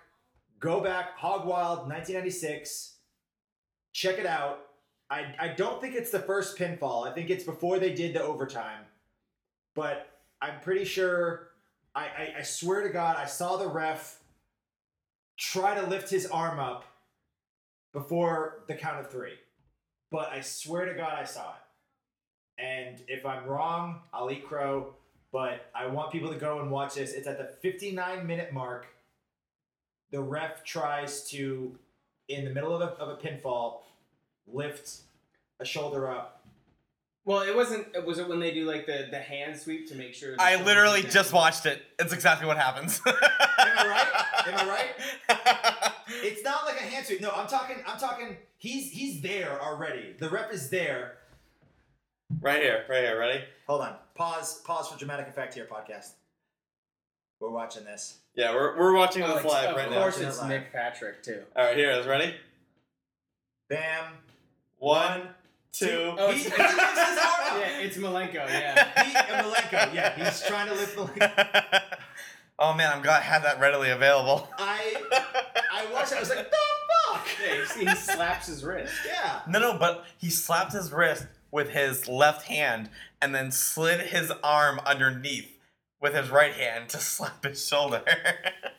I'm proud of myself for catching. Yeah, it. that was actually- Wow. I mean, it's inconceivable that these guys could have a match this boring with how good the two of them are. Yeah. It makes no sense. I mean, and then when it ends, you just get Heenan starting to sound more drunk and more jokes about every time someone revs a bike is Shivani farting. Yeah. It literally. It, I thought it mean, was funny.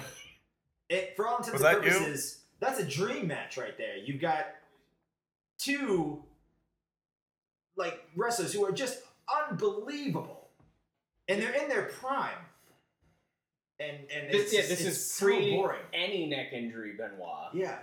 and all, I mean he he does do the uh, brain of an eighty year old headbutt in it, but it's before either of them are deteriorated at all. Like this is probably late peak Dean Malenko. Even I mean in two thousand in WWE he has fantastic matches. Like if you haven't seen Backlash two thousand with him and Scotty Tuhati. Where the finish is a top rope DDT I actually have on seen that. Scotty That's a good Tuhati. It's insanity. I have actually seen that match. That's a good match. So uh, like it's uh, maybe it's just the location they picked. Like the crowd doesn't give a shit because I could see this being at like a Starcade or something where it's a more hardcore their fan base crowd and it being incredible. Yeah. I just I, I remember watching that and like really wanting to love this match, and then just I, I, I was like, I don't like I, I am You, I- I you've was- never wanted it- a match with two great wrestlers to end more. yeah, and and just watching like how boring it was, and then the ref trying to like we're not done yet, we're not done yet, like trying to like I know the mat is hot and burning your back.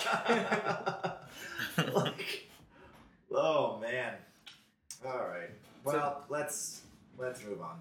That's followed up by the Steiner brothers versus the Harlem Heat, which oh god, this to me is one of systemic racism perfo- personified. one of the most upsetting things I've ever seen in wrestling because the crowd has been dead noticeably for about an hour. And then two black guys come out to a vaguely hip hop entrance theme with a white woman manager and lose their fucking mind. Real quick, I wanted to get some other people's opinions on this. So I went onto a website and right off the bat it says the white res- the white supremacist bikers get on the African Americans cases right away, but white supremacists is crossed out because like clearly it's a bit. But come on, like that's Well- exactly what this is. Well, when we watch this, they show a motorcycle that has an iron cross on the seat Yeah. during Harlem Heat's entrance. Yeah. Awful. It's insanity. And, then while all this is going on, you get jokes about uh, Tony and Dusty talking about how Bobby Heenan is a hot air balloon. Well, they show a hot air balloon Yeah. in the sky. I got a hot air balloon sitting next to me right here. and then you just get Heenan going, huh? What? Me? Because he's obviously fucking starting to be shit faced at this point. Oh, Yeah, too they're, funny. they're clearly just like feeding him beer. I mean, like my first thought when I started to watch this, and like Harlem Heat's like to their credit, they were insane pros about the whole thing. Yes. And after watching this, I listened to Booker T interviews where he says he's like, it was a great venue to get heat and all this other stuff. He goes, but me and my brother before we went out, like I he Booker T, he's like, I was shook. My brother told me this was going to be rough because my brother's more worldly than me. And he goes, but I was literally shook when I was out there. And there's a point where you can see Sherry saying to Booker T, it's gonna be all right. It doesn't matter. And Stevie's fine because he's like, whatever. I've held down or had prejudices held against me for a good chunk of my life. And you can visibly Booker T is shook at certain points. Yeah. And because the entire crowd is basically Leonardo DiCaprio from Django. Yeah. yeah. Mr. Candy. Candyland. I have a question. Yes. Uh, what is Stevie up to these days? Because he's he's awesome. He hosts one of the funniest wrestling podcasts. Oh, okay. Yeah, and he buries. If he doesn't, he's not. Like, I love Bruce Pritchard's podcast, but he definitely holds like a line. He doesn't want to bury anyone.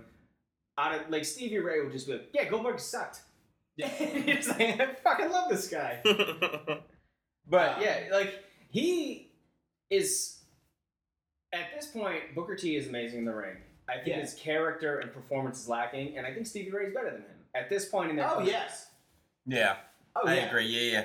Uh, that that's vis- I mean, even just uh, again as a as, as someone you know not well versed in this in this era, you can clearly see that. Like Stevie Ray is, is, is amazing. He has character and presence for days because Yeah. of his size and he, just the way he carries himself so confidently. I, I, I'm, I'm, and that's why I asked the question. Like, I, I like, I knew Harlem Heat was a big deal for you know, like a little bit, like a court, like you know, five years, ten years, or something like that. Like they were, they were hot shit. They were, they were awesome. But like, I, you don't hear about. I I haven't heard about Stevie Ray in a long time. Like, I don't know what Oh, he's doing. I know Yeah. Booker T's obviously floating in and out. Yeah, but Book- Stevie Ray. I, Booker T, I, even though he was like a world heavyweight championship, like uh, he never got what he was due because like if you watch, like I never realized until we've gone back how good he was in this era. yeah. Like he does a spinneroonie in this, like he misses an elbow drop. I think it's like Scott or Rick moves out of the way. And while they're trying to get up because they're hurt, he spinneroonies up immediately into the side kick. And he looks like a fucking superstar. I do remember like being younger. Obviously not in this point in time, but like give it another six, seven months. Uh, I when I was younger, I loved watching Harlem Heat. Like they were great. Yeah. I, I had always enjoyed them. It's so good.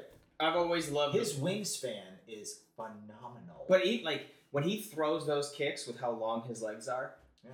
they look murderous. Yeah. They- It's a believable like a lot of guys have used an axe kick for a finish. Booker T's is the only one that's believable. Yeah. Even his crescent kick, like when he does that jumping side kick and stuff, it looks like it knocks the guy the fuck out. Yeah. And then in this match, like he's bumping all over the place. He does that the spinneroonie, and it's one of the like I swear to God, he goes around four times before he's on his feet. Yeah.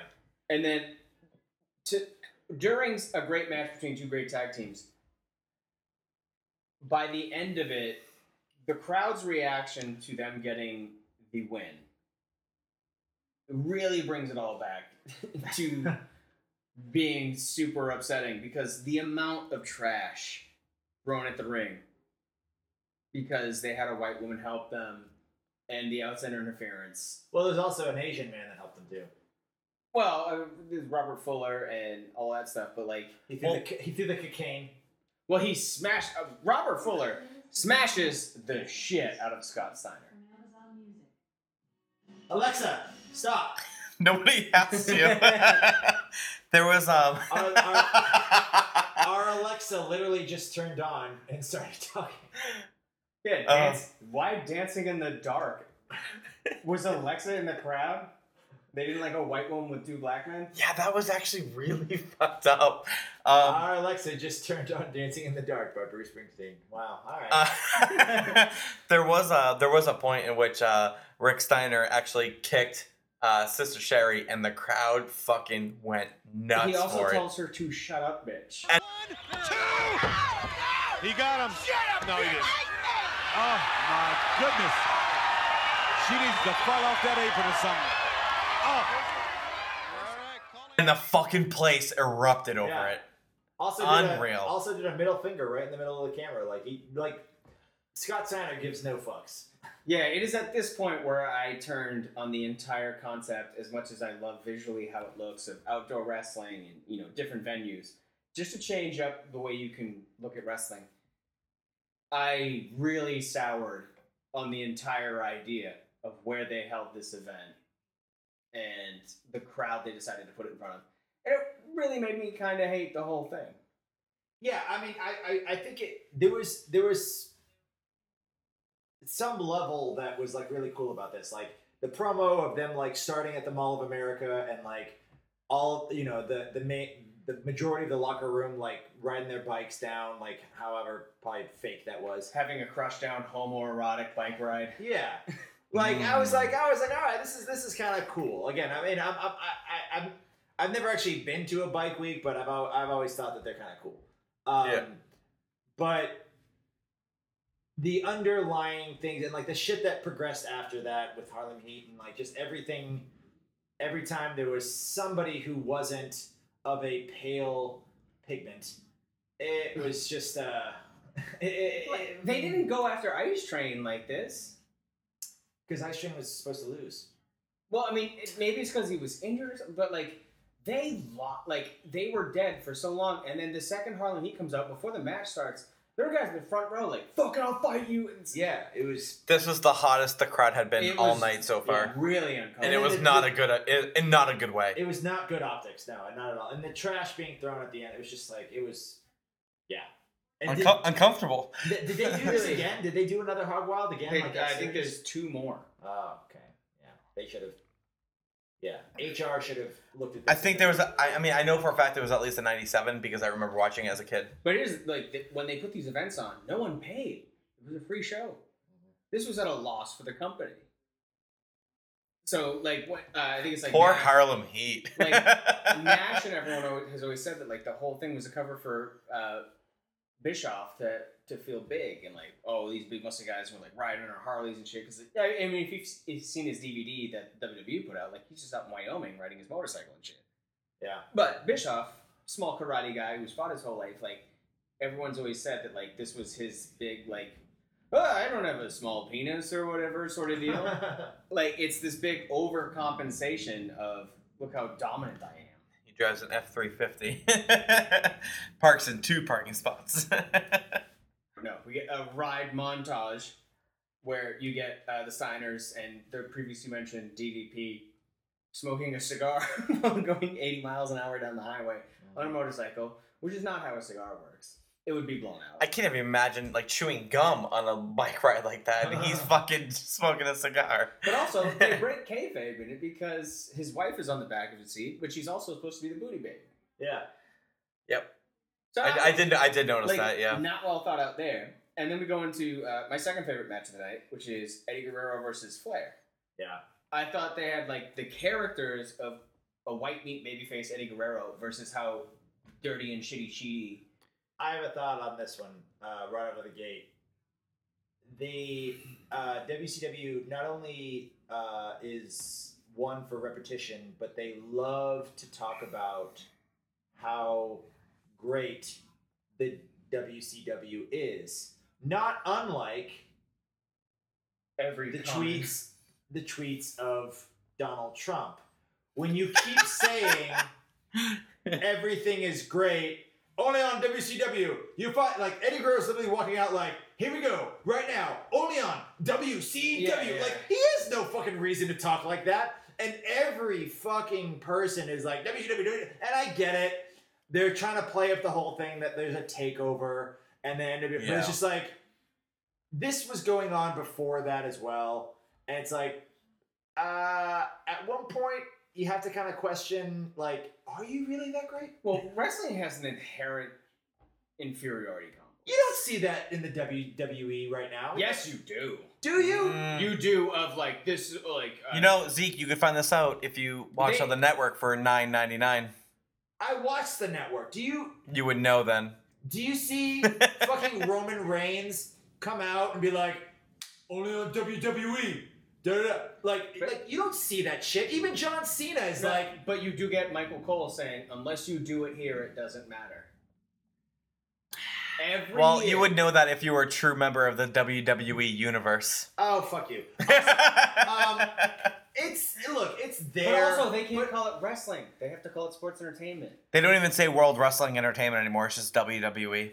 if you look like the the stuff that comes out of all the wrestlers and all the commentary it's over and over and over like we are great we are great WCW, WCW we are great this is you only find this here you only find this here you only find this. it's so self-grandizing it's like are you really that great and you don't see that That's- anymore You can make the don't see same that. argument for WWE today. They have the deepest roster in the history of their company, but they can't let no one can call themselves a wrestler. They have to say they're superstars because it sounds more impressive. That's Except not on, my uh, point, though. That's not what I'm saying. Except on Raw 25, um, uh, Revival. Revival called themselves Yeah. wrestlers. But and they've been actually- buried since. Actual confidence is quiet, and wrestling in its genre has an inherent inferiority complex. Right, and that's what I'm saying. Over and over and over again, these guys are saying every time someone comes out to the ring, right here, only on WCW. He's one of the it's best like- athletes in the world, and but like it's just it they they they have to say No, yeah, I these gotcha. catchphrases. WCW, uh, what it's on TNT at this point, right? TNT, It's on a lot of stuff. you know, TNT, da-da-da, TBS. like over and over and over again. It's just, and again, that's why, again, I can't help but bring up, you know, It's branding. That's all it is. but it's like so. But that's what it is. It's just so buzzwords and branding. Wrestling is always trying to almost apologize before you find anything wrong with it. I get that. Look, but like it's it's they should just be like, fine. It's it's it, you don't see punk bands being like, I'm sorry, our songs don't have a great melody. Like if you like it, you like. But There's that's not my point. It's just like, what does Eddie Guerrero have to gain by just coming out and being like, right here, only on WCW, and every other wrestler before him be like, right here, only on WC. It's just like, okay, This is where the big boys play. This is I'm where the big five boys eight. play. Like, we get it. We get it. Pay attention to the adjective. We're not watching an, uh, uh, a WWF at this point match. Play. We're watching a WW, But- WCW. Like You do oh my get Flair God. coming out and then saying uh, his penis is 120 or 1200 cc. Yeah. Okay. Yeah. He's like, I got them something to ride. I mean. Flair was there's there's company uh, you know band brands uh, you know grandstanding and then there's you know There's Flair having enough confidence Flair. for the entire locker room. yeah exactly But I mean, he comes out on fire. He's all over the place, bumping for Eddie. Uh, you get all of the best stuff of Flair at this time with the eye pokes and the low blows and just even the, the Flair flop after chops in the corner. I thought like the characters of the two of these guys worked really well. And then even Eddie doing the eye pokes and stuff back. You get like early on glimpses of like cheat steal Eddie. Yeah. So it, it works really well. What's also really, uh, really funny to point out is this is when you very noticeably see that Heenan has been drinking for a while because he gets real bad during this Oh, match. Dusty, how did how did you prepare for uh, fighting Ric Flair? It's real bad in this match. yeah Oh well, he does r- just randomly out of nowhere pull like a I I have a hard time telling if this is racist, but he goes uh. It's Flair kicks Guerrero right in the balls, and it's right after Dusty goes, "Well, that chop didn't hurt." Got a thumb and eye, but I don't think that really hurt him that bad. That hurt him that bad. Real bad. That rang his bell right down there by the yams. He won't be able to ride a Harley out of here. The last time I saw Eddie Guerrero grab his stomach and drop like that was after a bowl with his mom's chili. I, I, I don't. I'll tell you what. what But that one hurt. And then he falls down and holds his stomach. And his I thought it balls. was really funny. And then you get Heenan going. The last time I saw Eddie fall to the ground holding his stomach like that was after a bowl of his mother's chili. yeah Ah, that's a gray area, but it's really funny. that's pretty fun You also- the number one moment where you're like Heenan's fucked up is there's a chop in the corner from Flair, and Heenan literally has an orgasm. he was like, "What was it?" Flair. Oh! Well, he laced in. that Randy and I thing. were doing that for like five minutes straight after it happened. But, like at that point, we weren't watching the match anymore. We were just making the noise. and then on top of that, you have Heenan slurring all over the place, kind of losing his train of thought. And then Flair decides it's time for the ass spot, and he gets his ass pulled out on a sunset flip and stumbles around for a while. And you're like, this man loves showing his bum. he loves it Yeah, much like uh, what Triple H during his DX days. It was, it's it was like much like that. Shawn Michaels did it a lot. Sean, yeah, Sean did that a lot In the too. ladder match, his ass is out for like a full two minutes at WrestleMania 10. He does an elbow drop with his ass exposed. I mean, if you got it, flaunt it. That's all I say. Ric Flair does not got it. Flair has looked like fucking pounds of bologna in wet plastic grocery bags. Left out in the sun for like four days. Looks like a bag of wet clothes. Sorry, Ric Flair. His chest looks like it looks like the wings off a stingray.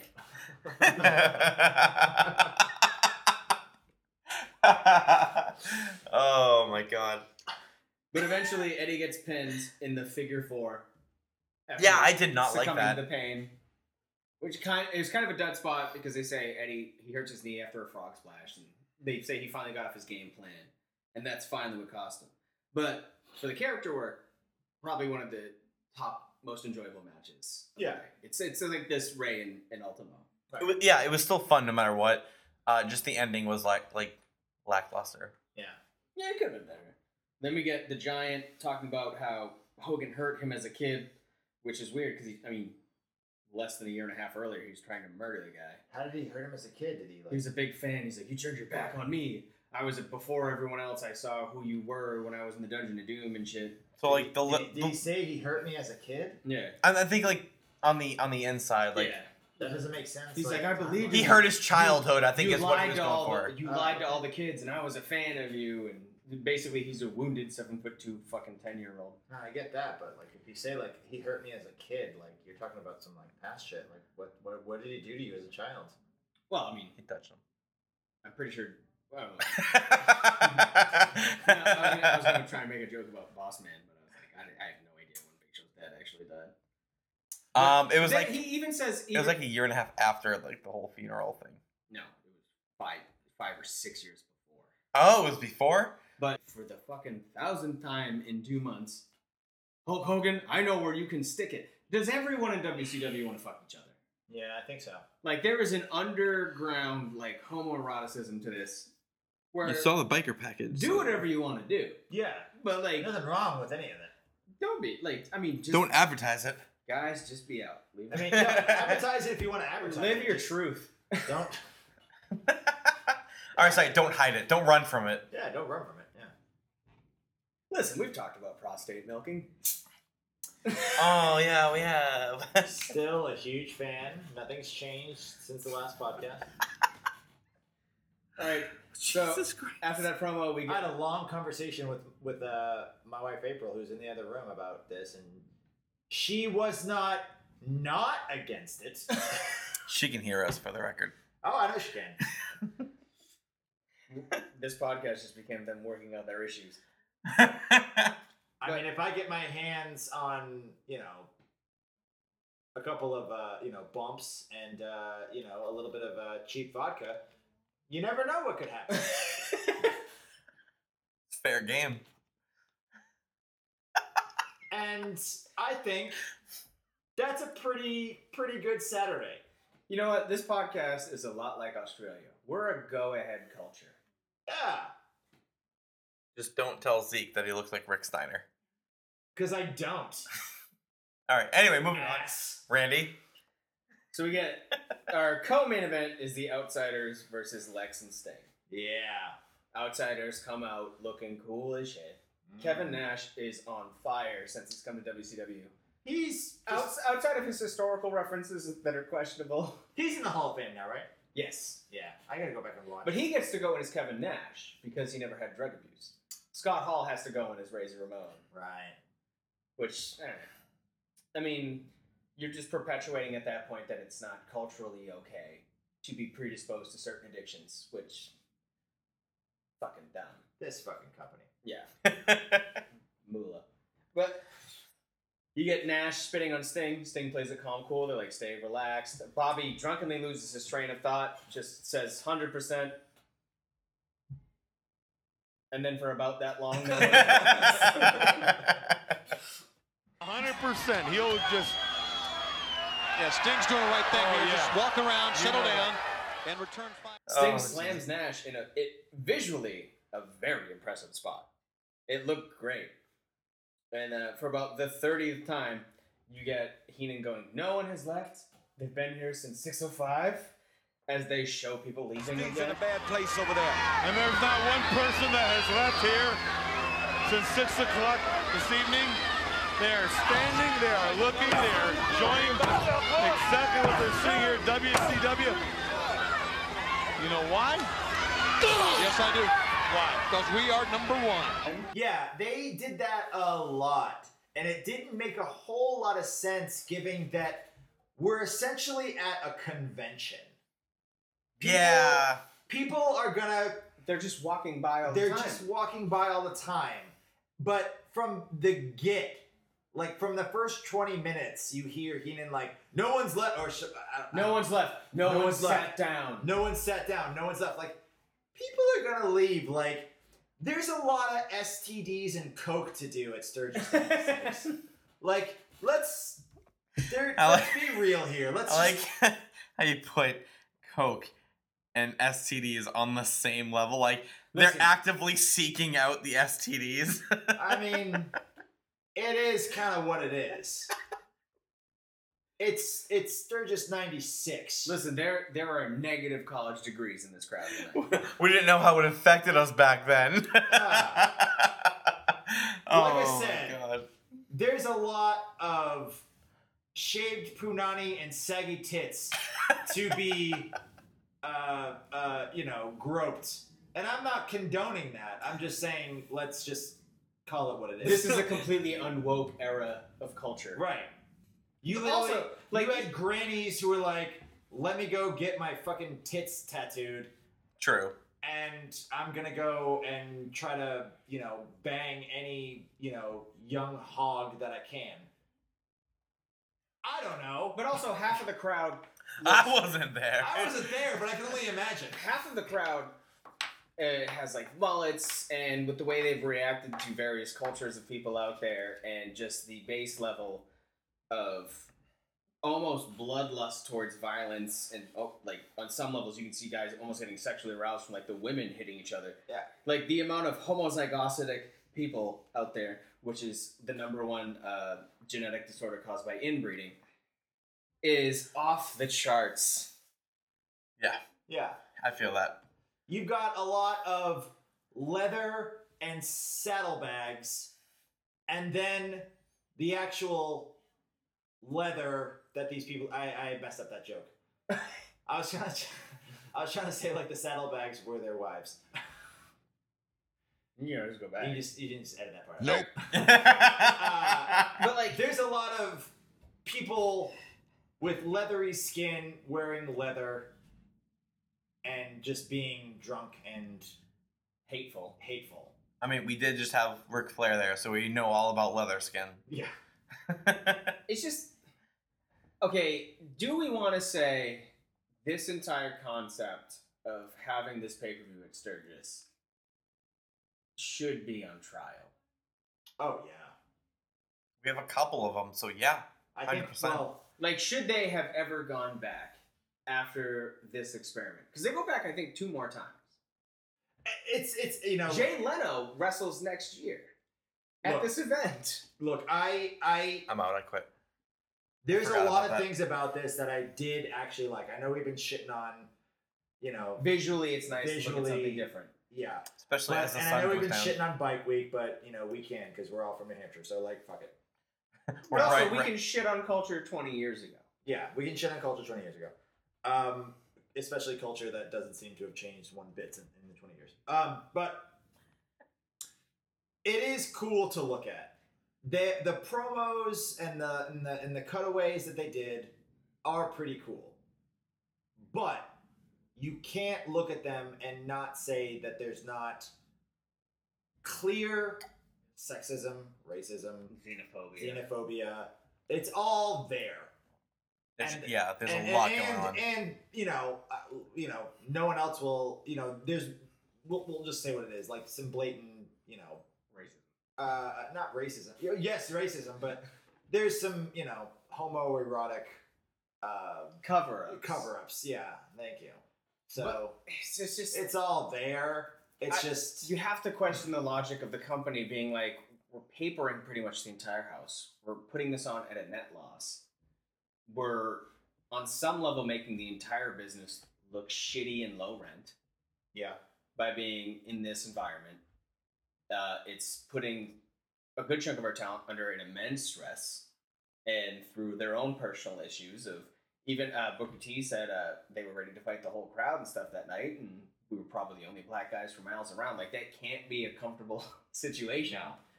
Like why do it again? Yeah. It can be a failed experiment and fine. Like you wanted to try something, but when it proved it did nothing for your company, why do it again? Yeah.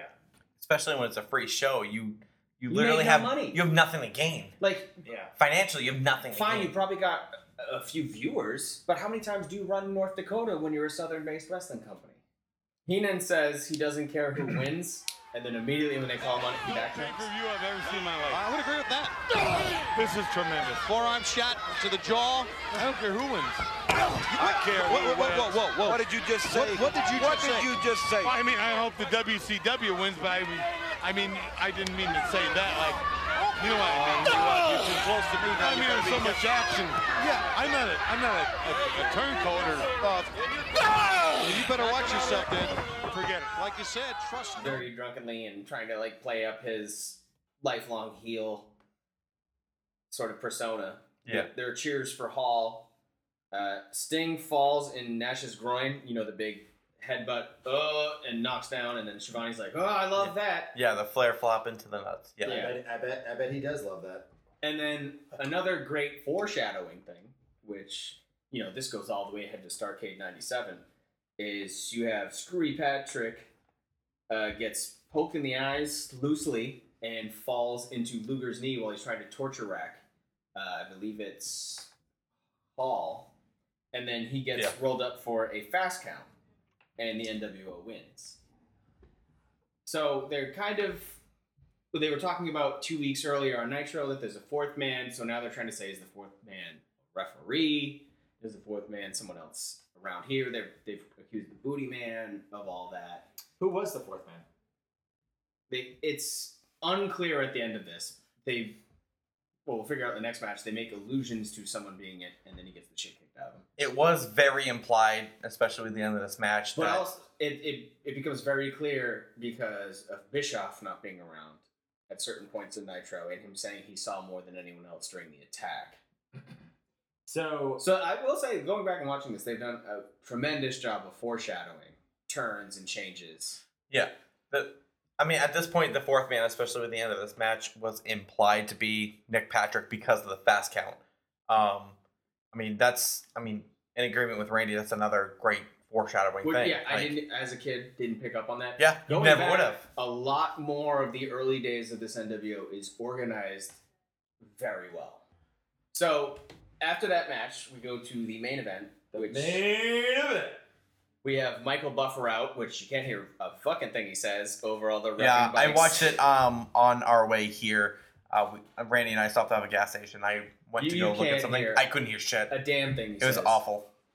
But he, he talks about how it's like the 56 Sturgis bike rally and all this other stuff. And uh, so Hogan comes out first, and he has a weird entrance where he's kind of trying to be a face. He's not he's not doing you know like the Hogan air guitar and you know the heat gathering stuff he would you know later come up with that would work fantastically.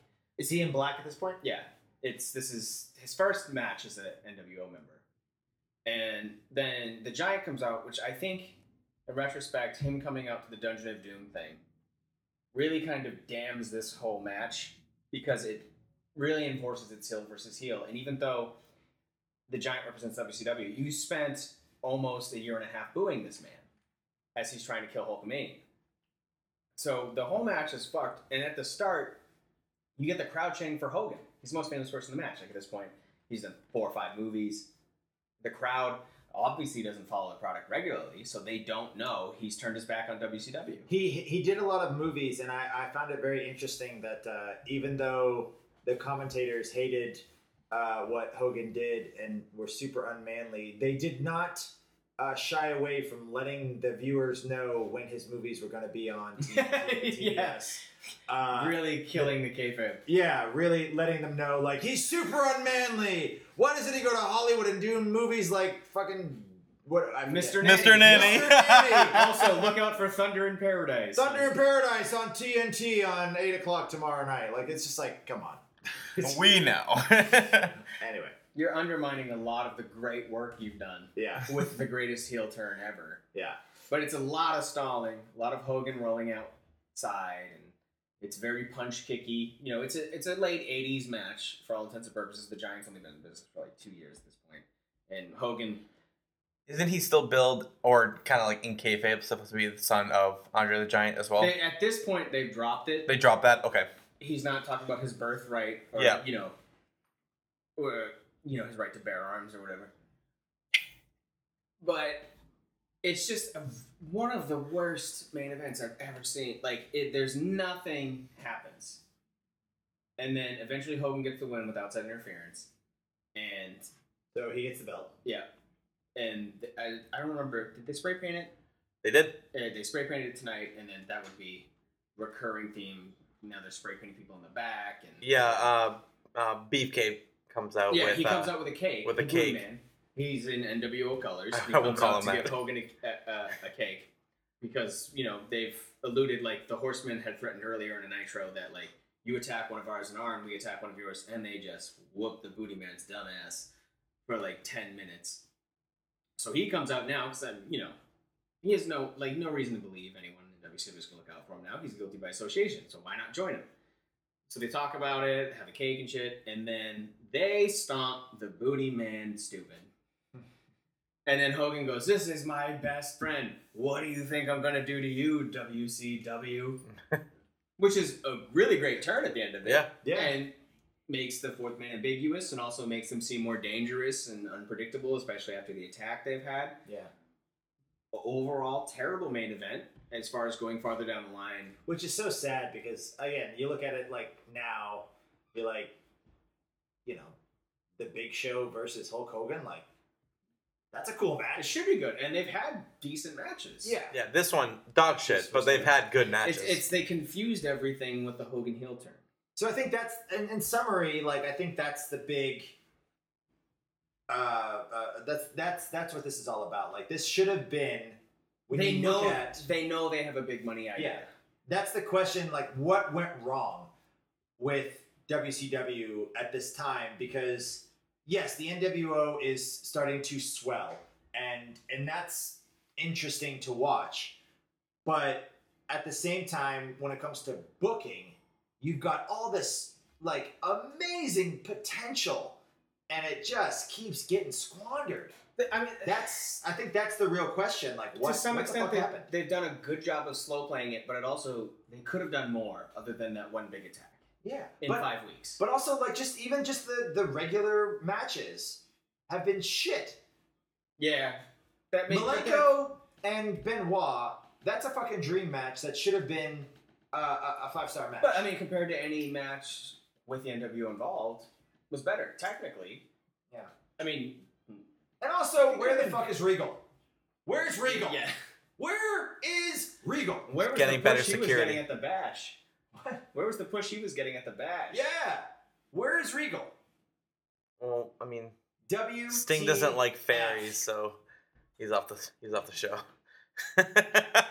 oh, I we forgot can about that. By the way, I just got reminded. only the eye roll was videoed. Yeah, I just got reminded of that as like you were asking about Regal. I was like, oh wait, Sting's an asshole. Yeah, but he really wants to stick it. He Does everybody in WCW wants to stick it? figure out a reach around. It's just I I think WCW knows they're onto something. The viewership is starting to change. They're getting a little hot. Uh, I don't think they know how to handle it, and they don't know who to change first. And this is kind of like a stall month that has an iconic moment in it with the attack, laying out the guys in the back of WCW and tricking fans into calling, and really uh, presenting it as real. And this is uh, around the same time as the Shawn Michaels Insiguri after the concussion, getting beat up in Syracuse, and him passing out and them going dead on TV too. So Mm. this is late 96 is when all of mainstream wrestling starts to really flirt with the idea of working the viewer inside of the work of wrestling. And I think it's kind of juxtaposed against the vast majority of WCW doing really boring old school wrestling that is a very even at the time I remember thinking WCW was boring. Going back and looking at it now as wrestling has evolved, it is brutal. It's probably not as bad as I'm looking at it with the eyes I have now. But juxtaposed against the completely cutting edge idea of the NWO, it looks shit.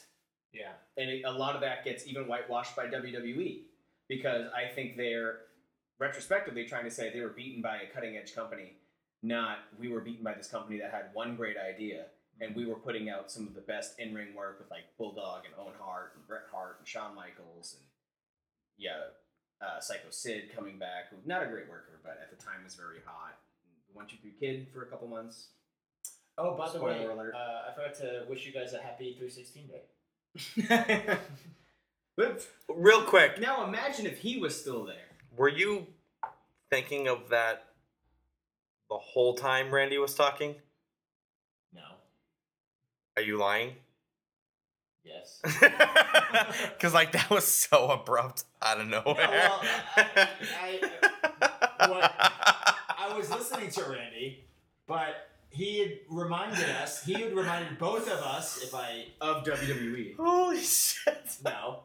He had reminded both of us, Ben, asshole, that the last podcast where we were at was the day before or during the same Yeah. time that Stone Cold 316 had debuted. I Same know. week.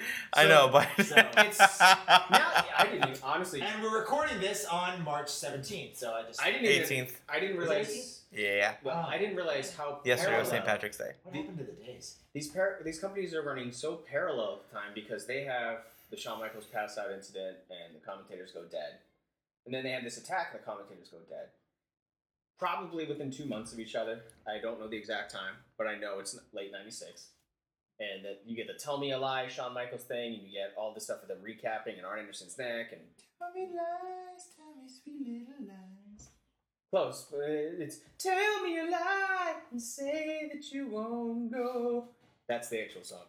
But then you get that, and on top of that, like and within a week of each other, you have the two promos. Like these companies are running neck and neck and almost blatantly stealing ideas from each other. Like I don't know which one of the two of those are first. Like this is a thing we'll probably cover at the start of the next episode.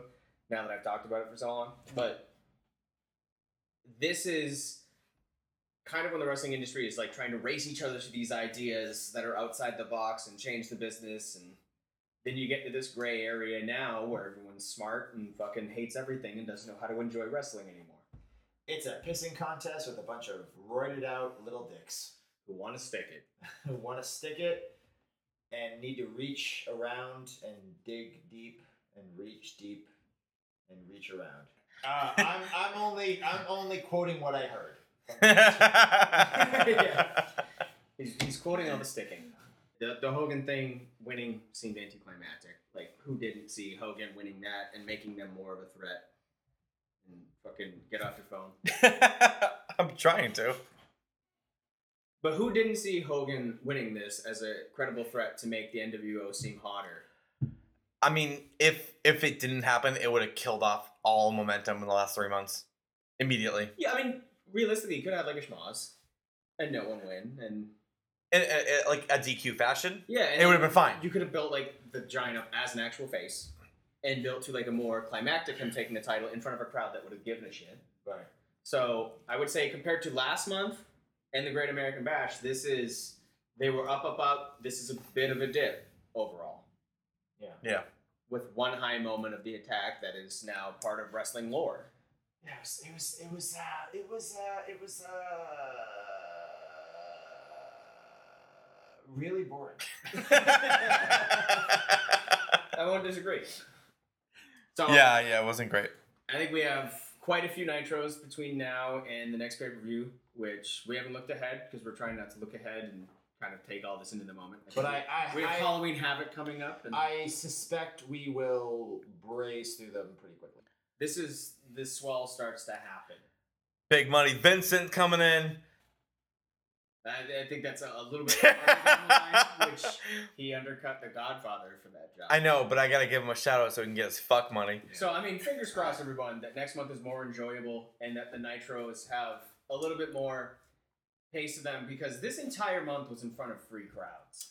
And if you Yeah, I forgot about that. are like us and you feel like there's a lot of injustice in this company, speak out. Get at us. Yeah, if you're the type of person who can defend how the crowd acted when Harlan Heat came out, I'd love to punch you. Yeah. Uh, what do we have? What do we have next? Halloween Havoc. I'm pretty. I think it's Halloween Havoc. Oh, It should be Uh, good. It I Should be mean, good. we're August now. I don't think they have a September pay per view. Yeah, no, we should be good. There's probably a clash. It'd Of be the fun. Cha- I think there's a clash of the champions or something in between. Either way, Right on. Well, so this has been the two nitros and the Five Nitros. the five. Jesus Christ. Uh, this has been the nitros and Hog Wild. Wow. We hope you guys uh, enjoyed listening and uh, get at us with any sort of uh, you know commentary, Questions, questions hate. hate.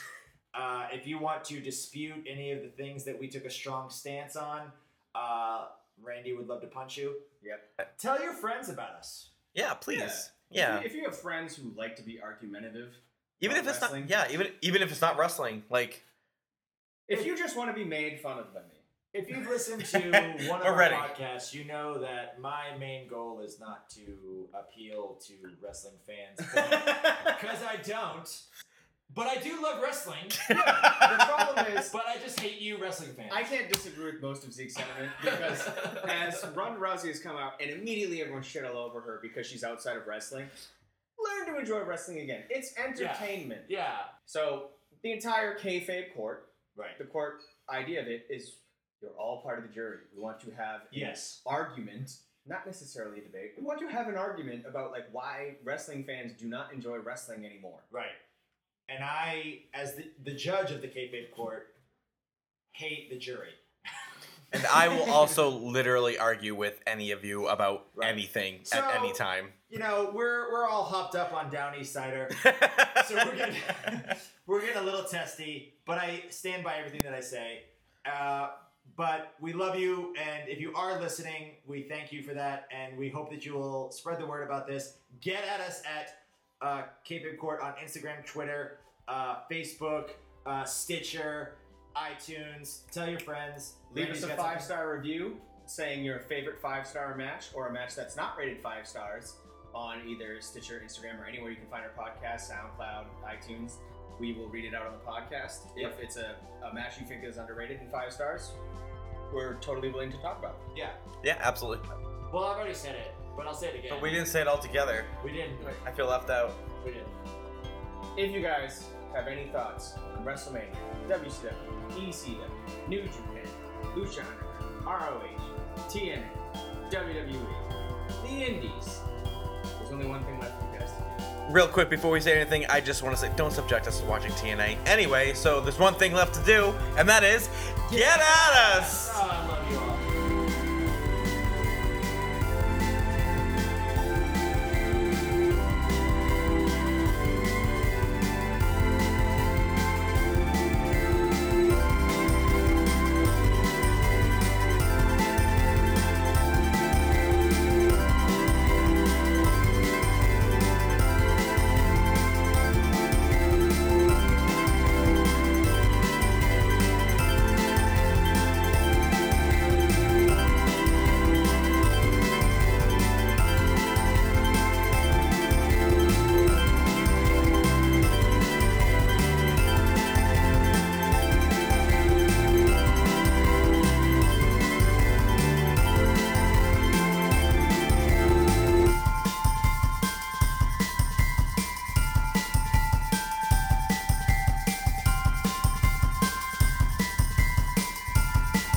That is get at us! Oh, I love you all so much, but I fucking hate you all at the same time.